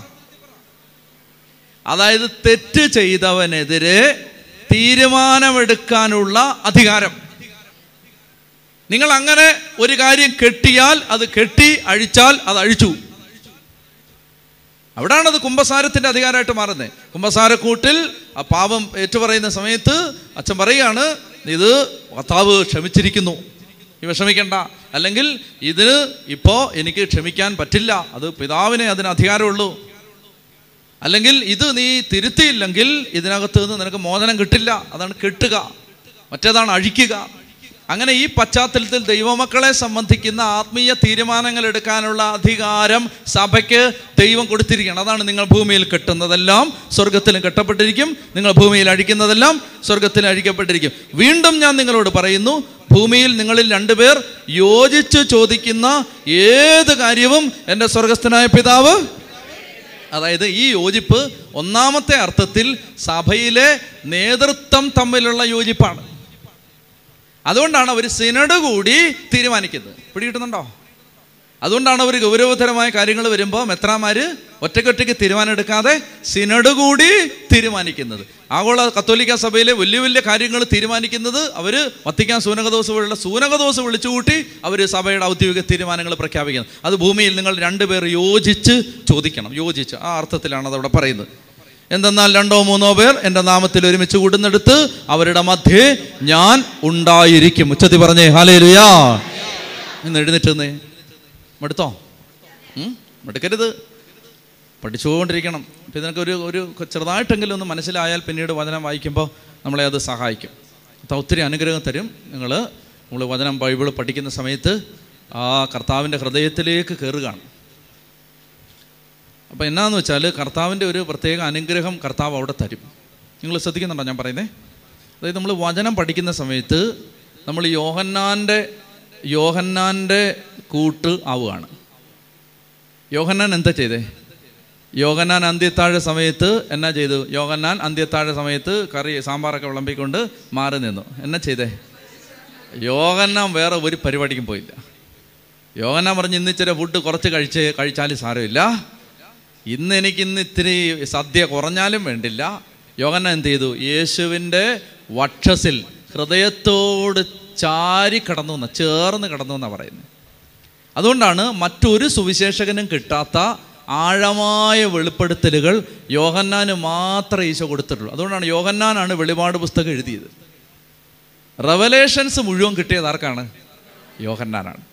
അപ്പോൾ ഈ ബൈബിൾ പഠിക്കാൻ ആഗ്രഹിക്കുന്നവർ യഥാർത്ഥത്തിൽ യോഹന്നാന്റെ സ്ഥാനത്തേക്ക് സ്വയം ഉയർത്തുന്നവരാണ്. അവർ യേശുവിന്റെ ഹൃദയത്തോട് ചേർന്ന് നിന്നിട്ട് കർത്താവേ നീ എന്നാ ഉദ്ദേശിക്കുന്നേ? ഇത് പറഞ്ഞപ്പോൾ എന്നാ നീ ഉദ്ദേശിച്ചേ? എന്നാ അതിന്റെ അർത്ഥം? അങ്ങനെ ചോദിക്കുന്നവരാണ്. അങ്ങനെ ചോദിക്കുന്നവർക്ക് നിങ്ങൾ മനസ്സിലാക്കിയിരിക്കേണ്ടത് പാത്മ ചക്രവർത്തി പിടിച്ച് തിളയ്ക്കുന്ന എണ്ണയിലിട്ടിട്ട് യോഹന്നാന്റെ ശരീരത്തിൽ ചെറിയൊരു വാട്ടം പോലും ഉണ്ടായില്ല. തിളയ്ക്കുന്ന എണ്ണയെ പിടിച്ചിട്ടിട്ട് പിന്നാണ് പാത്മോസിലേക്ക് നാട് കടത്തുന്നത്. തിളയ്ക്കുന്ന എണ്ണയ്ക്കകത്ത് പിടിച്ചിട്ടിട്ട് ഇയാൾ ചാവില്ല. കാരണം അവന്റെ തലയ്ക്കകത്ത് മുഴുവൻ വചനം കിടക്കുകയാണ്.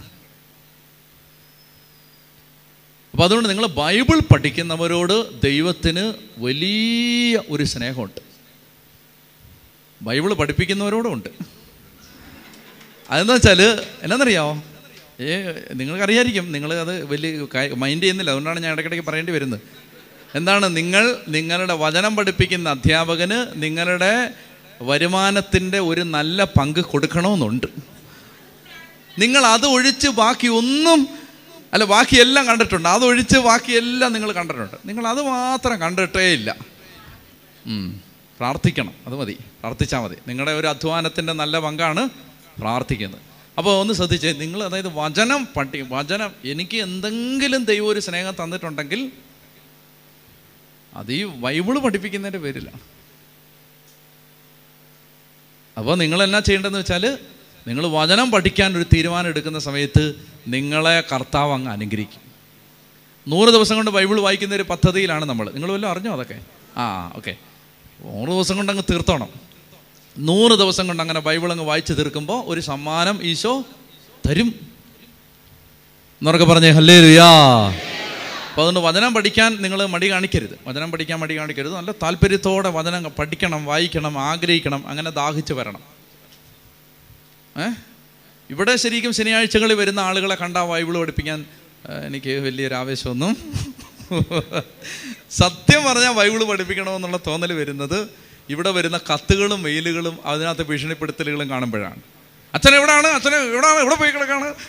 എന്നൊക്കെ പറഞ്ഞിട്ടാണ് ഇവിടെ എഴുത്തു വരുന്നത്. ഇവിടെ ആർക്കും സ്വസ്ഥതയില്ല. ഇവിടുത്തെ അച്ഛന്മാർക്കൊന്നും ഒരു സമാധാനമില്ല എല്ലാവരെയും വിളിച്ച ആളുകൾ ഭീഷണിപ്പെടുത്താണ് എന്താണ് ആ ഡാലിനച്ഛനെ അഴിച്ചു വിട്ടിരിക്കുകയാണ്. എവിടെ പോയി കിടക്കുന്നത്? ശനിയാഴ്ച എവിടെയാണ് എന്നൊക്കെ ചോദിച്ചിട്ട്.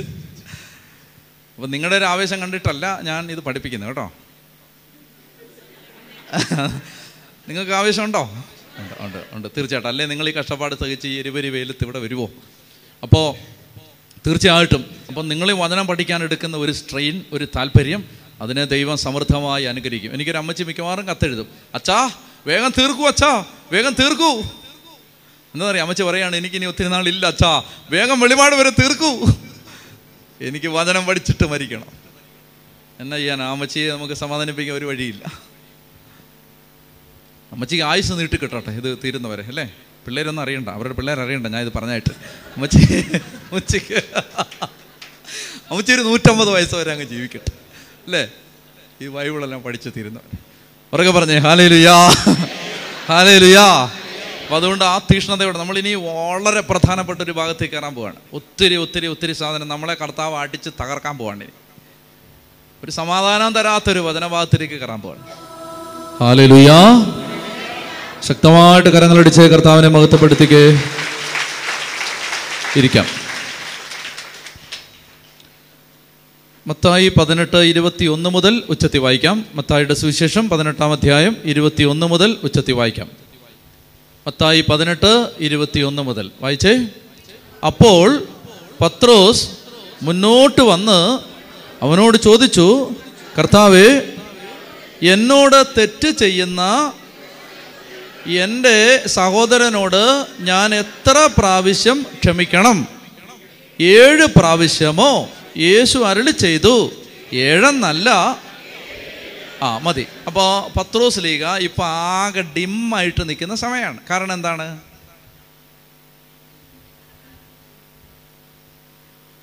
പത്രോസ് ലീഗ ഇപ്പോൾ വളരെ ഡിമ്മായിട്ട് നിൽക്കുന്നൊരു സമയമാണ്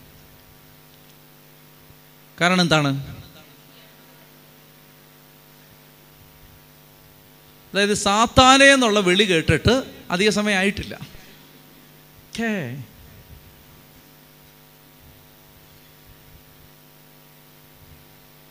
ഞാൻ പറഞ്ഞു തന്നില്ലേ?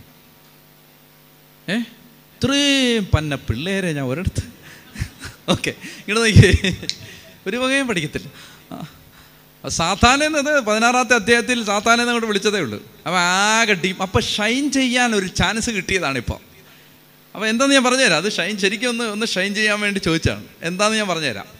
കാരണം യഹൂദ റബ്ബിമാർ പറഞ്ഞിട്ടുണ്ടായിരുന്നു നിങ്ങളോട് ആരെങ്കിലും തെറ്റ് ചെയ്താൽ ഒരേ തെറ്റ് തന്നെയാണ് ചെയ്യുന്നതെങ്കിൽ മൂന്ന് പ്രാവശ്യം ക്ഷമിച്ചാൽ മതി. ഓക്കെ?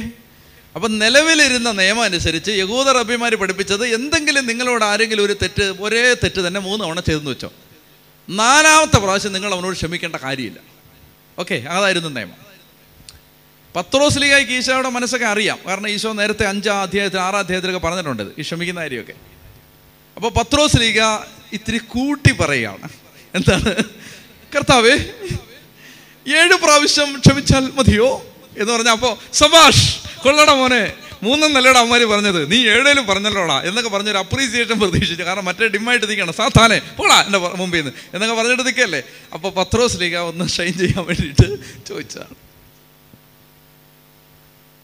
കർത്താവ് എന്നോട് തെറ്റ് ചെയ്യുന്ന എന്റെ സഹോദരനോട് ഞാൻ എത്ര പ്രാവശ്യം ക്ഷമിക്കണം? ഏഴ് പ്രാവശ്യമോ? അപ്പോൾ പത്രോസ്ലിക വളരെ ഒരു ഒരു അഭി ഒരു അഭിവാദ്യം ഒരു അഭിനന്ദനം പ്രതീക്ഷിച്ചുകൊണ്ടാണ് ഇത് ചോദിക്കുന്നത്. കർത്താവ് പറയാണ് ഏഴോ? ഏഴോ? ഏഴെന്നല്ല ഏഴ് എഴുപത് പ്രാവശ്യം. അതെന്നാ കണക്കാ? ഏഴ് ഗുണം എഴുപത് അല്ല. ഏഴ് എഴുപത് എന്ന് പറഞ്ഞാൽ അൺലിമിറ്റഡ് അൺലിമിറ്റഡ് പരിധിയില്ലാത്ത വിധം. കണക്കില്ലെന്ന് പറഞ്ഞാൽ ക്ഷമിച്ചോണ്ടേയിരിക്കണം. കണക്കില്ലെന്ന്. കർത്താവ് എന്നോട് തെറ്റ് ചെയ്യുന്ന എന്റെ സഹോദരനോട് ഞാൻ എത്ര പ്രാവശ്യം ക്ഷമിക്കണം? എപ്പോഴും ക്ഷമിക്കണം. അതാണ് ഏഴ് എഴുപതിന്റെ അർത്ഥം. മനസ്സിലായേ? നമ്മൾ പറയത്തില്ലേ ആയിരം തവണ നിന്നോട് ഞാൻ പറഞ്ഞിട്ടുള്ള ആളാ ആയിരത്തൊന്നാമത്തെ തവണയും പറഞ്ഞു. മനസ്സിലായോ? അതായത് നമുക്ക് ഇനി ഈ ന്യായം ഒന്നും പറയാൻ വകുപ്പില്ലെന്ന്. എന്നോട് തെറ്റ് ചെയ്യുന്ന എന്റെ സഹോദരനോട് ഞാൻ എത്ര പ്രാവശ്യം ക്ഷമിക്കണം? എപ്പോഴും ക്ഷമിക്കണം. അവൻ എപ്പോൾ വന്നിട്ട് സാറേ സോറി എന്ന് പറഞ്ഞാൽ ഓൾ റൈറ്റ് ഒന്ന് ഉച്ചത്തിൽ പറഞ്ഞേ ഹല്ലേ ലുയാ പറക്കെ പറഞ്ഞേ ഹല്ലേ ലുയാ ഹല്ലേ ലുയാ ഹല്ലേ ലുയാ ഹല്ലേ ലുയാ അപ്പൊ ഈ ഏഴ് എഴുപതിന് ഒരു പഴയ നിയമ പശ്ചാത്തലമുണ്ട്. ഏഴ് എഴുപതിന് അത് ഈ കായന്റെ മകന്റെ പേരെന്താണ്? ഞാൻ പഠിപ്പിച്ചിട്ടുള്ളതാണ്. പറഞ്ഞില്ലേ? നിങ്ങളെ ഞാൻ എറിയും. കായന്റെ മകന്റെ പേരെന്താണ്? ഒന്നുമില്ല എറിയാൻ. ഏ? ഹെനോക്ക്. അവന്റെ പേരിൽ കായൻ ഒരു പട്ടണം പണിതിട്ടുണ്ട്. അപ്പൊ കായന്റെ മകന്റെ പേരാണ് ഹെനോക്ക്. ഇനി ബാക്കി നിങ്ങൾ പറഞ്ഞില്ലേ എനിക്ക് പണക്കമില്ല. ഹെനോക്കിന്റെ മകന്റെ പേരാണ് ഈരാദ്. എന്താണ്? ഏ?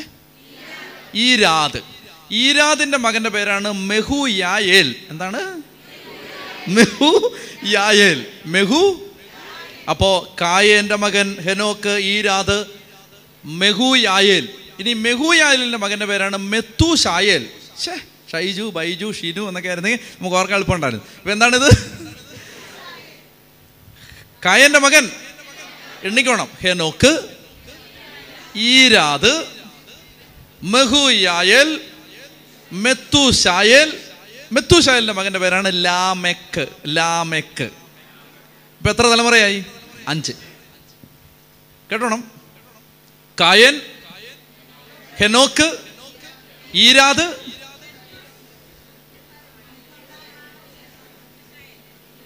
മെഹുയായേൽ മെത്തുഷായേൽ ലാമെക്ക്. പഠിക്കതൊക്കെ നല്ല പേരല്ലേ? പിള്ളേർക്ക് ഇടാം. മെഹുയായേൽ. പിള്ളേർക്ക് മെഹുയായാൽ പിള്ളേർ പിള്ളേർ തല്ലിക്കൊല്ല. അറിയാവുന്ന സമയത്ത് നിങ്ങളെ അവർ അടിച്ചുകൊല്ല സത്യം ഈ പേരെ കിട്ടും. അപ്പോൾ വീട്ടിലൊക്കെ ചെന്നിട്ട് എങ്ങനെ സ്കൂളിലൊക്കെ എങ്ങനെ വിളിക്കും? മെഹുയാൽ അവന് ഇൻഷിലൂടെ ഉണ്ടെങ്കിൽ മെഹുയായേൽ മരിയ ജോസഫ്. ഓക്കെ ഇങ്ങോട്ട് നോക്കിയേ. ഹലോ.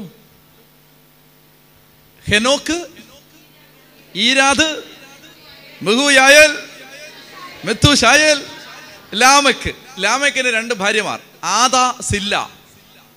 ആദാ സില്ല. ഏ സുല്ലല്ല. സുല്ല്. മറ്റേ ആധാർ എടുത്ത് പോകുമ്പോൾ സുല്ല അതല്ല. Adah Zillah. ആ പറഞ്ഞേ. Enoch Irad Mehujael Methushael Lamech Adah Zillah.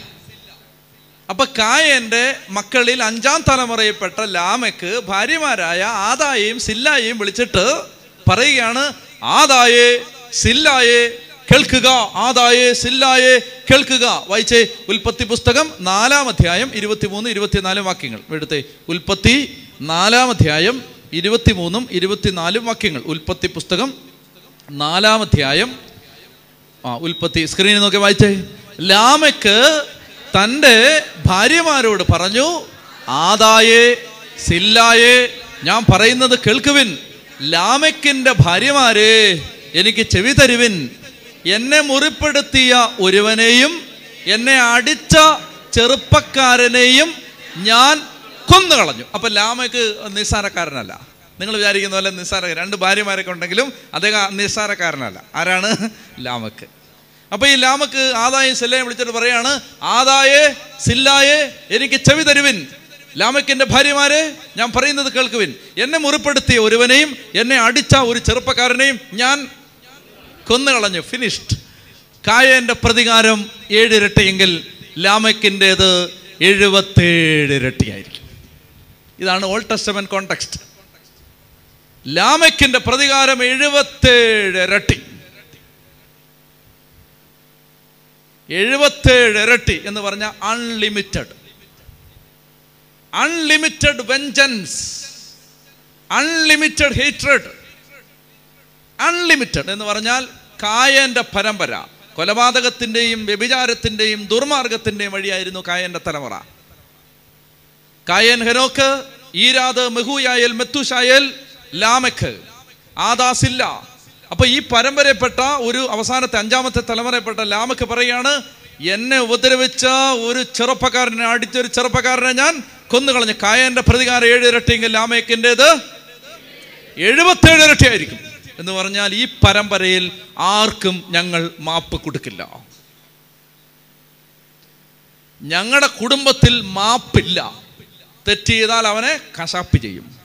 Unlimited vengeance ഈ പശ്ചാത്തലത്തിലാണ് കർത്താവ് പറയുന്നത് ലാമയ്ക്ക് അന്ന് പറഞ്ഞില്ലേ അൺലിമിറ്റഡ് വെഞ്ചൻസ് പരിധിയില്ലാത്ത പ്രതികാരം. എന്നാൽ എന്നെ കേൾക്കുന്ന നിങ്ങളോട് ഞാൻ പറയുന്നു ഏഴ് എഴുപത് പ്രാവശ്യം നിങ്ങൾ ക്ഷമിക്കണം എന്ന് പറഞ്ഞാൽ നിങ്ങൾ അൺലിമിറ്റഡ് ഫോർ ഗിവ്നെസ് അനന്തമില്ലാത്ത അന്തമില്ലാത്ത പരിധിയില്ലാത്ത ക്ഷമ നിങ്ങൾ കൊടുക്കണം. പറഞ്ഞേ ഹല്ലേ ലുയാ അവർക്ക് പറഞ്ഞേ ഹല്ലേ ലുയാ അപ്പോൾ ഈ പശ്ചാത്തലത്തിലാണ് ഈശോ ഈ ലാമക്കിന്റെ പ്രതികാരത്തെക്കുറിച്ച് പഠിപ്പിക്കുന്ന പശ്ചാത്തലത്തിലാണ് പത്രോസ്ലിഖായിട്ട് പറയുന്നത് നമ്മൾ പരിധിയില്ലാതെ ക്ഷമിക്കാൻ ബാധ്യസ്ഥരാണ്. ഉറക്കെ പറഞ്ഞേ ഹല്ലേ ലുയാ ഹല്ലേ ലുയാ അപ്പോൾ അതുകൊണ്ട് കർത്താവ് ഈ ചോദ്യം ചോദിച്ച പത്രോസിന് മനസ്സിലാകാൻ വേണ്ടി ഒരു കഥ പറയുകയാണ്. കഥ. വായിച്ചേ. ഇരുപത്തിമൂന്നാമത്തെ വാക്യം. സ്വർഗരാജ്യം തന്റെ സേവകന്മാരുടെ കണക്ക് തീർക്കാൻ ആഗ്രഹിച്ച ആ അപ്പോൾ സ്വർഗരാജ്യം എന്ന് പറഞ്ഞാൽ നമ്മൾ ഈ പഠിച്ചു വരുന്ന ആളുകൾക്ക് ശ്രദ്ധിക്കുന്നവർക്ക് മനസ്സിലാവും. അതായത് സഭയിലെ ജീവിതമാണ് ഈ സ്വർഗരാജ്യ ജീവിതം. സഭ അത് ആരംഭിച്ചിരിക്കുകയാണ് സ്വർഗരാജ്യ ജീവിതം. അപ്പോൾ ഈ സഭയിലെ മനുഷ്യരുടെ ജീവിതം അതിനെക്കുറിച്ച് ഈ പഠിച്ചുകൊണ്ടിരിക്കുന്നത് ആ ജീവിതം തന്റെ സേവകന്മാരുടെ കണക്ക് തീർക്കാൻ ആഗ്രഹിച്ച ഒരു രാജ രാജാവിന് സദൃശ്യം. നമുക്ക് ആ കഥയൊന്ന് വേഗം വായിക്കാൻ വായിച്ച്. കണക്ക് തീർക്കാൻ ആരംഭിച്ചപ്പോൾ നിങ്ങൾ ഉച്ചത്തി വായിക്കാമോ? പതിനായിരം താലന്ത് കടപ്പെട്ടിരുന്ന ഒരുവനെ അവർ അവന്റെ മുമ്പിൽ കൊണ്ടുവന്നു.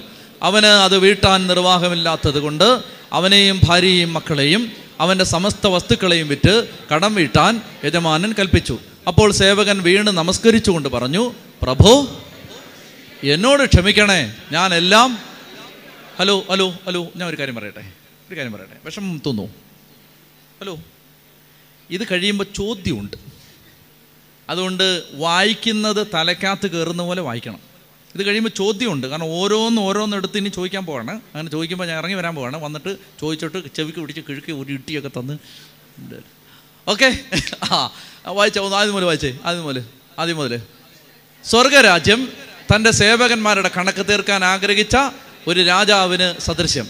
കണക്ക് തീർക്കാൻ ആരംഭിച്ചപ്പോൾ പതിനായിരം താലന്ത് കടപ്പെട്ടിരുന്ന ഒരുവനെ അവർ അവന്റെ മുമ്പിൽ കൊണ്ടുവന്നു. അവനത് വീട്ടാൻ നിർവാഹമില്ലാത്തത് കൊണ്ട് അവനെയും അവന്റെ ഭാര്യയും മക്കളെയും അവന്റെ സമസ്ത വസ്തുക്കളെയും വിറ്റ് കടം വീട്ടാൻ യജമാനൻ കൽപ്പിച്ചു.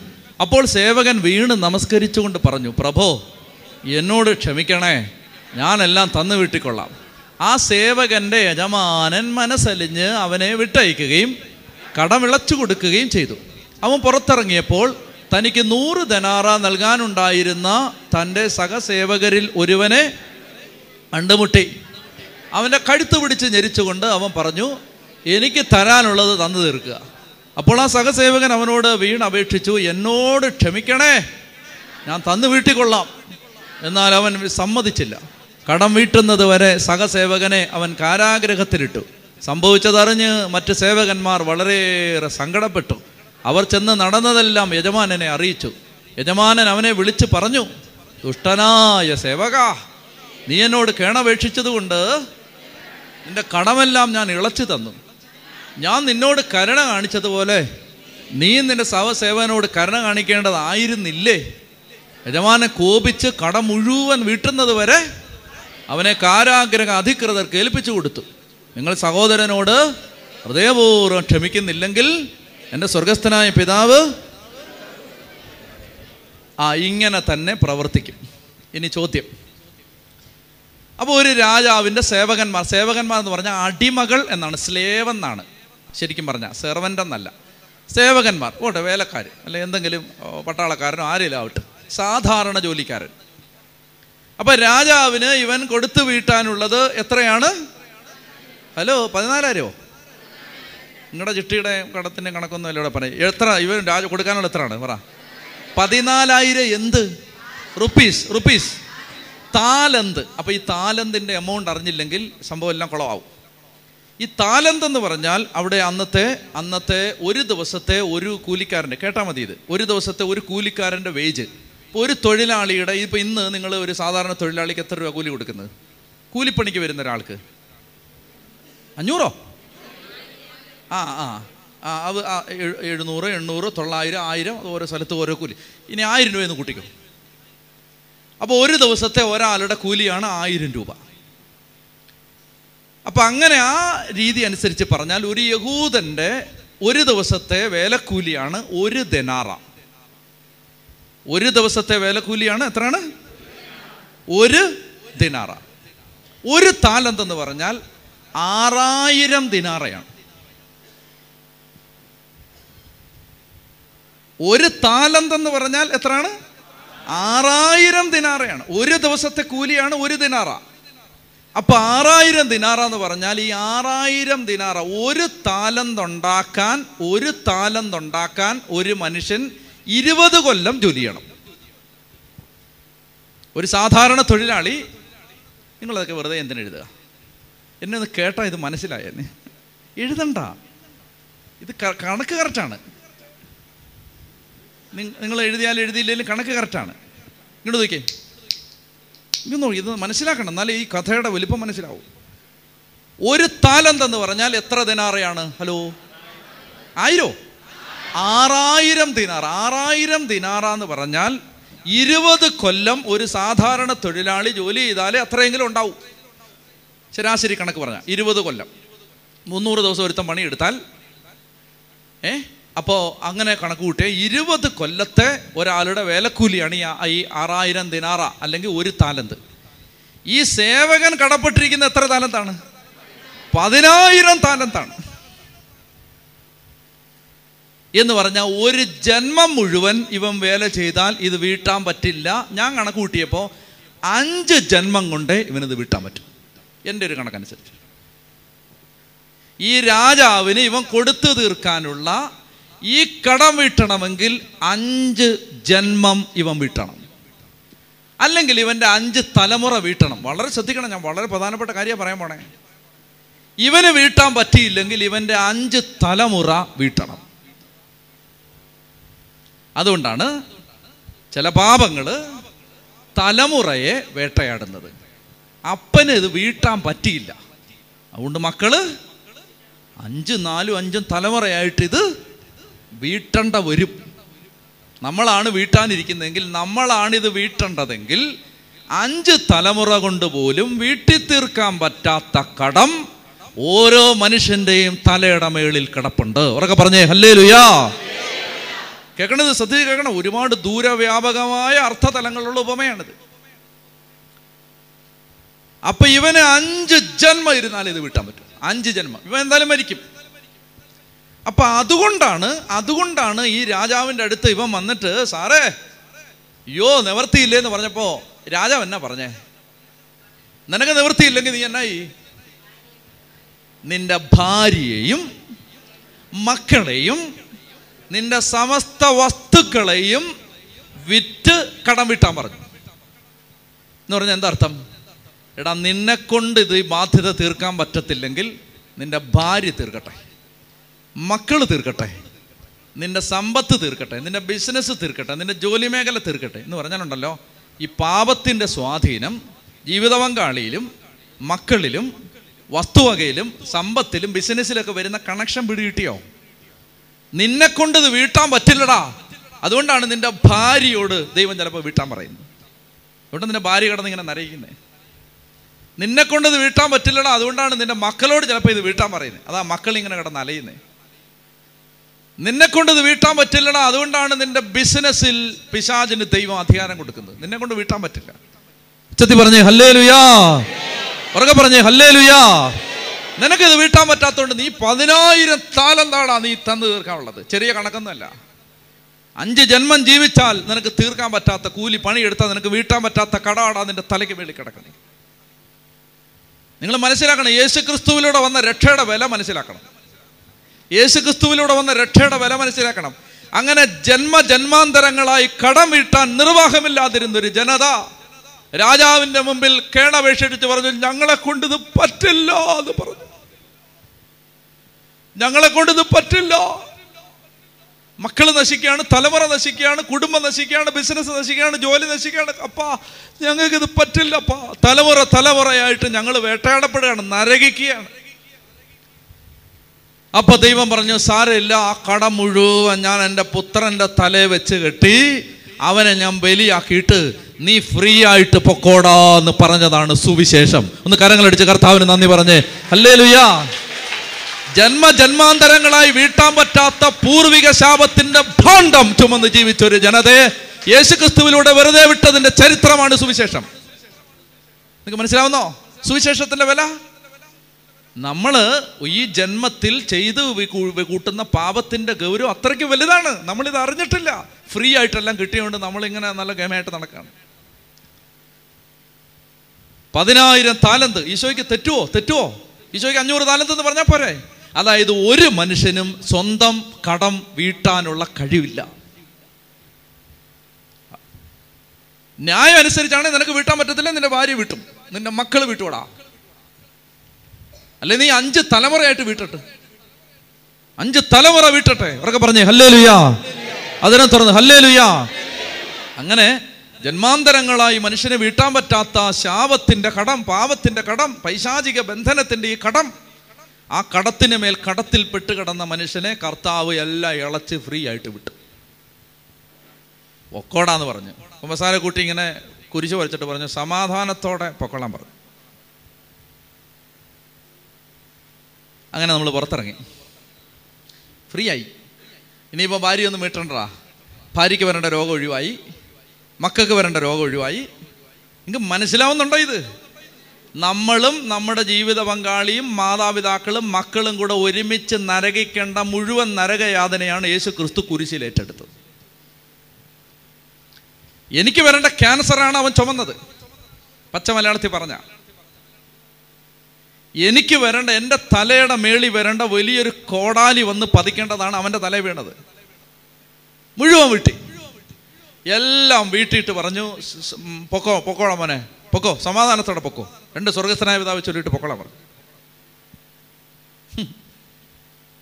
നമ്മൾ പുറത്തിറങ്ങി. നമ്മൾ പുറത്തിറങ്ങി വന്നിട്ട് വെളിയിൽ ഇങ്ങനെ ഇറങ്ങി വരുമ്പോൾ വേറൊരുത്തൻ വരികയാണ്. വേറൊരുത്തൻ ദാ കയറി വരും. നമ്മുടെ ഒരു കൂട്ടുകാരൻ നമ്മുടെ ഒരു ചങ്ങാതി. ആ ചങ്ങാതി ഇങ്ങനെ വന്നിട്ട് അവൻ നമുക്ക് തരാനുള്ളത് എത്രയാണ്? എത്രയാണ്? നൂറ് തനാറ നൂറ് തനാറ എന്ന് പറഞ്ഞാൽ നൂറ് ദിവസത്തെ കൂലി മൂന്ന് മാസം കൊണ്ട് ഇവന് വീട്ടിൽ തീർക്കാവുന്ന ഒരു തുക. നമ്മുടെ ചങ്ങാതി നമുക്ക് തരാനുള്ളത് മൂന്ന് മാസം കൊണ്ട് അവൻ ജോലി ചെയ്താൽ വീട്ടാവുന്ന അത്രേ ഉള്ളൂ. നമ്മൾ അഞ്ച് ജന്മം ജീവിച്ചാൽ തീർക്കാൻ പറ്റാത്തതാണ് നമുക്ക് ഇളച്ചു കിട്ടിയത്.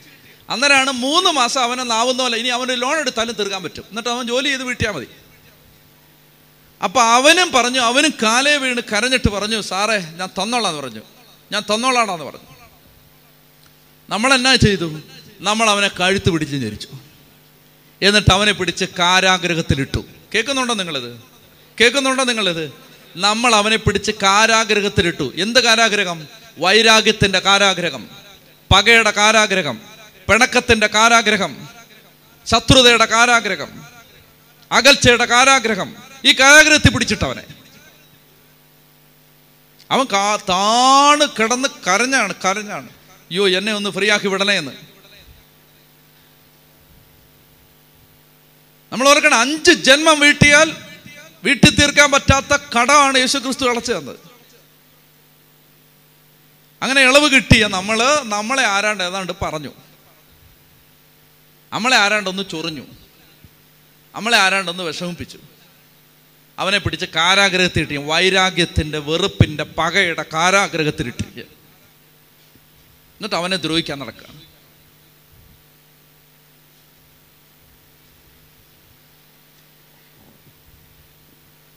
നിങ്ങൾ കേൾക്കണം ഇനിയാണ് ഇത് നിങ്ങൾ ഇത് ഇനി മടുക്കരുതേ.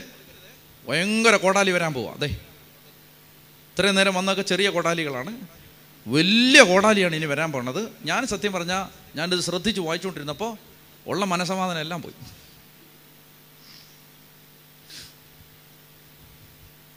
ദൈവമേ ഇനി അത് ജീവിതത്തിൽ ആദ്യമായിട്ടാണ് എനിക്ക് ഇതിന്റെ അർത്ഥം മനസ്സിലായത്.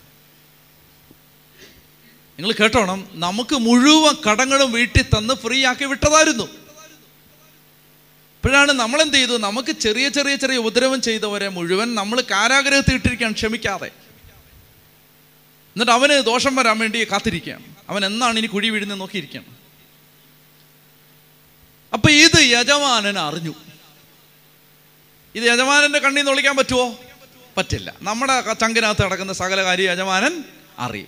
ഇത് യജമാനൻ അറിഞ്ഞു. ഇനി നിങ്ങൾ കേൾക്കണം ഇത് കേട്ടോ. ഹലോ? കഞ്ഞിയൊക്കെ തരാം. കേൾക്കത് അതായത് യജമാനൻ ഇത് അറിഞ്ഞു. അറിഞ്ഞിട്ട് യജമാനൻ ഉണ്ടല്ലോ. യജമാനൻ ഇത് അറിഞ്ഞ് വളരെ മനസ്സ് വിഷമിച്ചു. എന്നിട്ട് അദ്ദേഹം ഇവനെ വിളിച്ചു വരുത്തി. വിളിച്ചിട്ട് പറഞ്ഞു എടാ ദുഷ്ടനും ചതിയനും എടാ അന്യായക്കാരാ. എടാ കൊള്ളരുതാത്തവനെ. എടാ മോശപ്പെട്ടവനെ.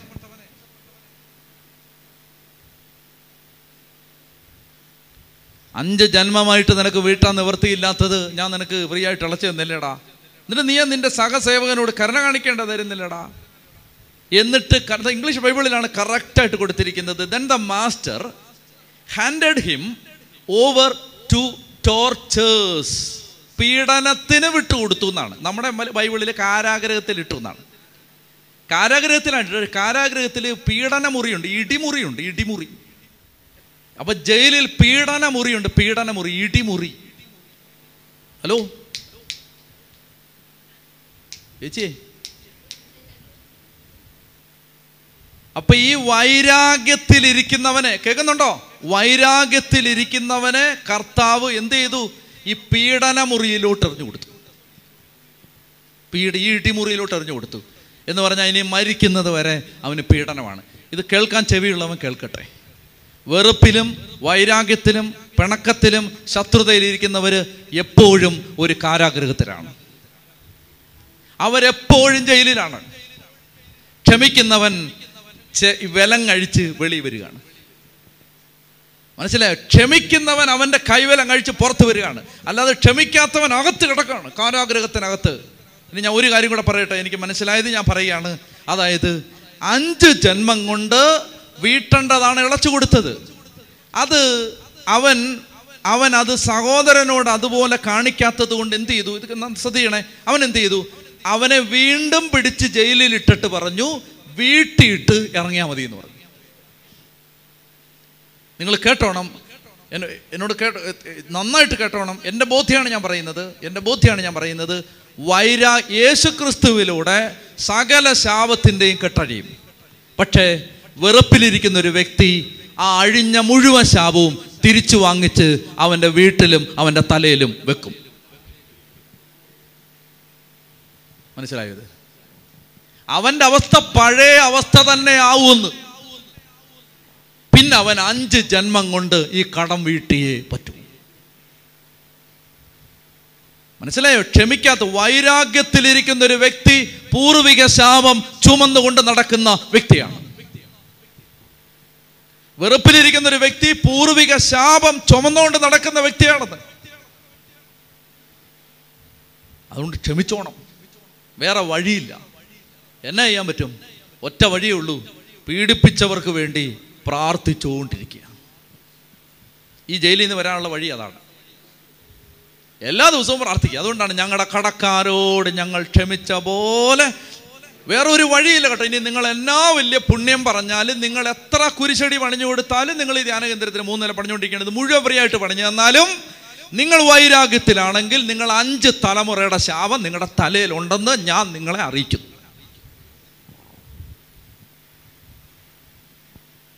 നിങ്ങൾ പിണക്കത്തിലാണെങ്കിൽ നിങ്ങൾ കലഹത്തിലാണെങ്കിൽ നിങ്ങൾ വൈരാഗ്യത്തിലാണെങ്കിൽ അഞ്ച് തലമുറയുടെ ശാപം നിങ്ങളുടെ തലയിലുണ്ടെന്ന് ഞാനിതാ നിങ്ങളെ അറിയിക്കുന്നു. നിങ്ങൾ ഈ ജ്ഞാനകേന്ദ്രം പടിഞ്ഞ് പറഞ്ഞേരണം എന്നാലും നിങ്ങളെ ശാപത്തിലാണ് ഉറക്കെ പറഞ്ഞേ ഹാലേലുയാ ഹാലേലുയാ ക്ഷമിച്ചോണം. നമുക്ക് വേറെ വഴിയില്ല. നമുക്ക് വേറെ വഴിയില്ല. നമ്മുടെ ചങ്ങാതി ചേട്ടായി നമ്മളെ വലിയ ട്രാപ്പിലാണ് കൊണ്ടുവന്നിട്ടിരിക്കുന്നത്. ക്ഷമിക്കാതെ നമുക്കൊരു വഴിയില്ല. എന്നാ ചെയ്യണം? ഈ വൈര നമ്മളെ വേദനിപ്പിച്ച സകലവന്റെയും പേര് പറഞ്ഞ് എല്ലാ ദിവസവും അനുഗ്രഹിച്ച് പ്രാർത്ഥിച്ചു ദൈവമേ എന്നെ നാണം കെടുത്തി അവനെ അനുഗ്രഹിക്കണേ. ദൈവമേ എന്നെ ദ്രോഹിച്ച് അവനെ അനുഗ്രഹിക്കണേ. ദൈവമേ എന്നോട് വെറുപ്പിലിരിക്കുന്ന ഇവനെ അനുഗ്രഹിക്കണേ. ഇതല്ലാതെ ക്രിസ്ത്യാനിക്ക് മറ്റൊരു വഴിയില്ല. ഒന്ന് കൈയടിച്ച് കർത്താവിന് നന്ദി പറഞ്ഞേ. ശക്തമായിട്ട് കൈയടിച്ച്.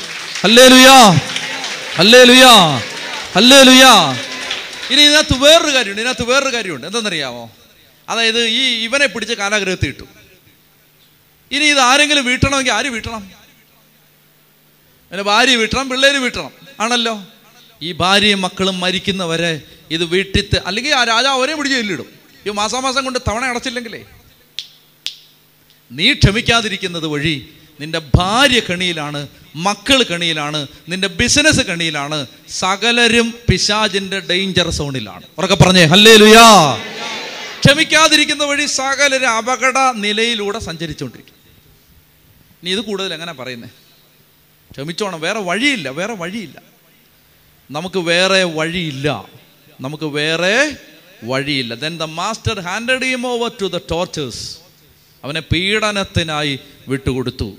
വൈരാഗ്യത്തിലിരിക്കുന്ന ഒരു വ്യക്തി പൂർവിക ശാപം ചുമന്നുകൊണ്ട് നടക്കുന്ന വ്യക്തിയാണ്. നമ്മൾ ക്ഷമിക്കാൻ ആഗ്രഹിക്കുന്ന വ്യക്തി നോക്കേണ്ടത് തന്റെ മുറിവിലേക്കല്ല യേശുവിന്റെ മുറിവിലേക്കാണ്. യേശുവിന്റെ അനന്തമായ കരുണയിലേക്കാണ് നോക്കേണ്ടത്. മതി. ഇച്ചിരി കട്ടികൂടി ആഹാരമാണ് ഇന്ന് തന്നത്. അതിന്റെ ക്ഷീണം നിങ്ങളുടെ മുഖത്ത് കാണാനുണ്ട്. ഒന്ന് എഴുന്നേറ്റേ.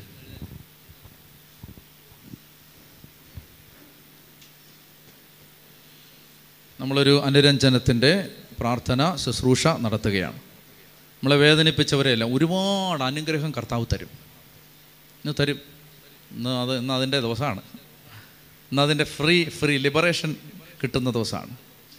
കേട്ടോ? ഒരുപാട് അനുഗ്രഹം ഈശോ ഇന്ന് തരും. കുറേ അധികം പേര് നമ്മുടെ മനസാക്ഷിയുടെ വാതിക്കൽ വന്ന് ഇങ്ങനെ കാലേ വീണ് കരഞ്ഞുകൊണ്ടിരിക്കുകയാണ്. ഒന്ന് ക്ഷമിക്കുമോ ക്ഷമിക്കുമോ എന്ന് ചോദിച്ചിട്ട്.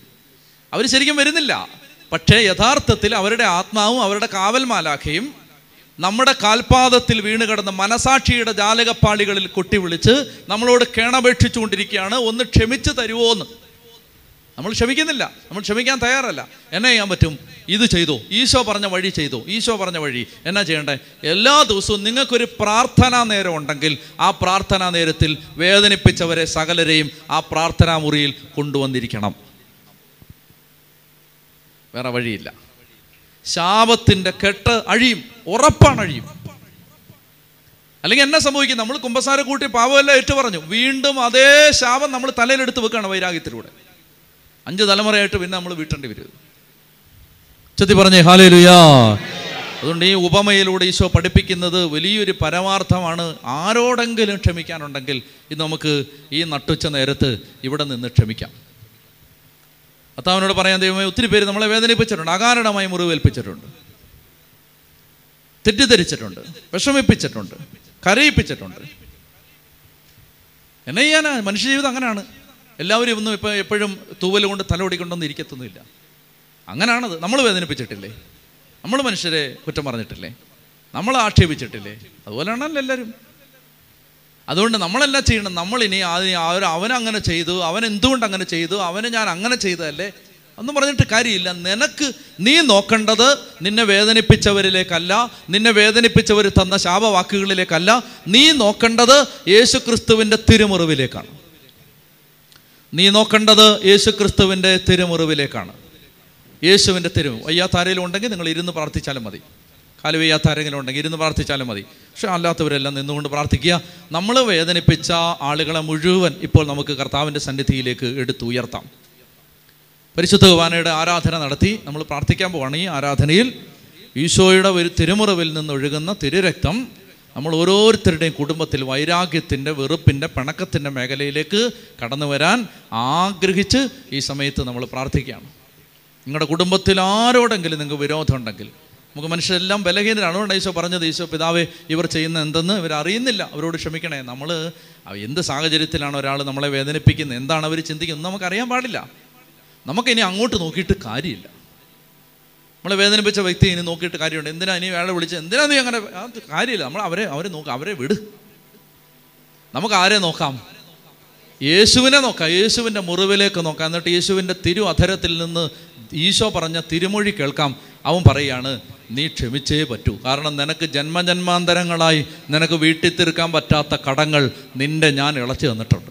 നീ അത് നോക്കിയാൽ മതി. എടാ നീ ചുമക്കേണ്ട ക്യാൻസർ ഞാൻ ചുമന്ന ആളാ. നിന്റെ മക്കൾ ചുമക്കണ്ട മാരക രോഗങ്ങൾ ഞാൻ ചുമന്നതാണ്. നിങ്ങൾക്കത് വരാതിരിക്കുന്നത് ഞാനത് ചുമന്നുകൊണ്ടാണ് നിങ്ങളുടെ യോഗ്യത ഉണ്ടായിട്ടല്ല. സത്യം പറഞ്ഞാൽ ഈ മുഴുവൻ അപൂർവ രോഗങ്ങളും വരാനുള്ള യോഗ്യത നമുക്ക് ഉണ്ട്. അതല്ല എന്താ വരാത്ത? നമ്മൾ ഈ സേഫ് സോണിൽ പോകുന്ന എന്തുകൊണ്ടാണ് ഒരുത്തം നമുക്ക് വേണ്ടി അടി കൊണ്ടുകൊണ്ടാണ് നാലും അഞ്ചും തലമുറയായിട്ട് നമ്മൾ പരിഹാരം ചെയ്താലും ചെയ്തു തീർക്കാൻ പറ്റാത്ത കൊള്ളരുതായ്മകൾ മുഴുവൻ നമ്മുടെ ജീവിതത്തിലുണ്ട് ഓരോരുത്തരുടെയും നമ്മൾ ചെയ്തിട്ടില്ല നമ്മുടെ മാതാപിതാക്കൾ പൂർവീരൊക്കെ ചെയ്തിട്ടുണ്ട്. ഇതെല്ലാം യേശുക്രിസ്തു ഫ്രീ ആയിട്ട് അളച്ചു തന്നത് നമ്മൾ ഈ കരുണ മറ്റുള്ളവരോട് കാണിക്കാൻ വേണ്ടിയിട്ടാണ്. എന്റെ മക്കളെ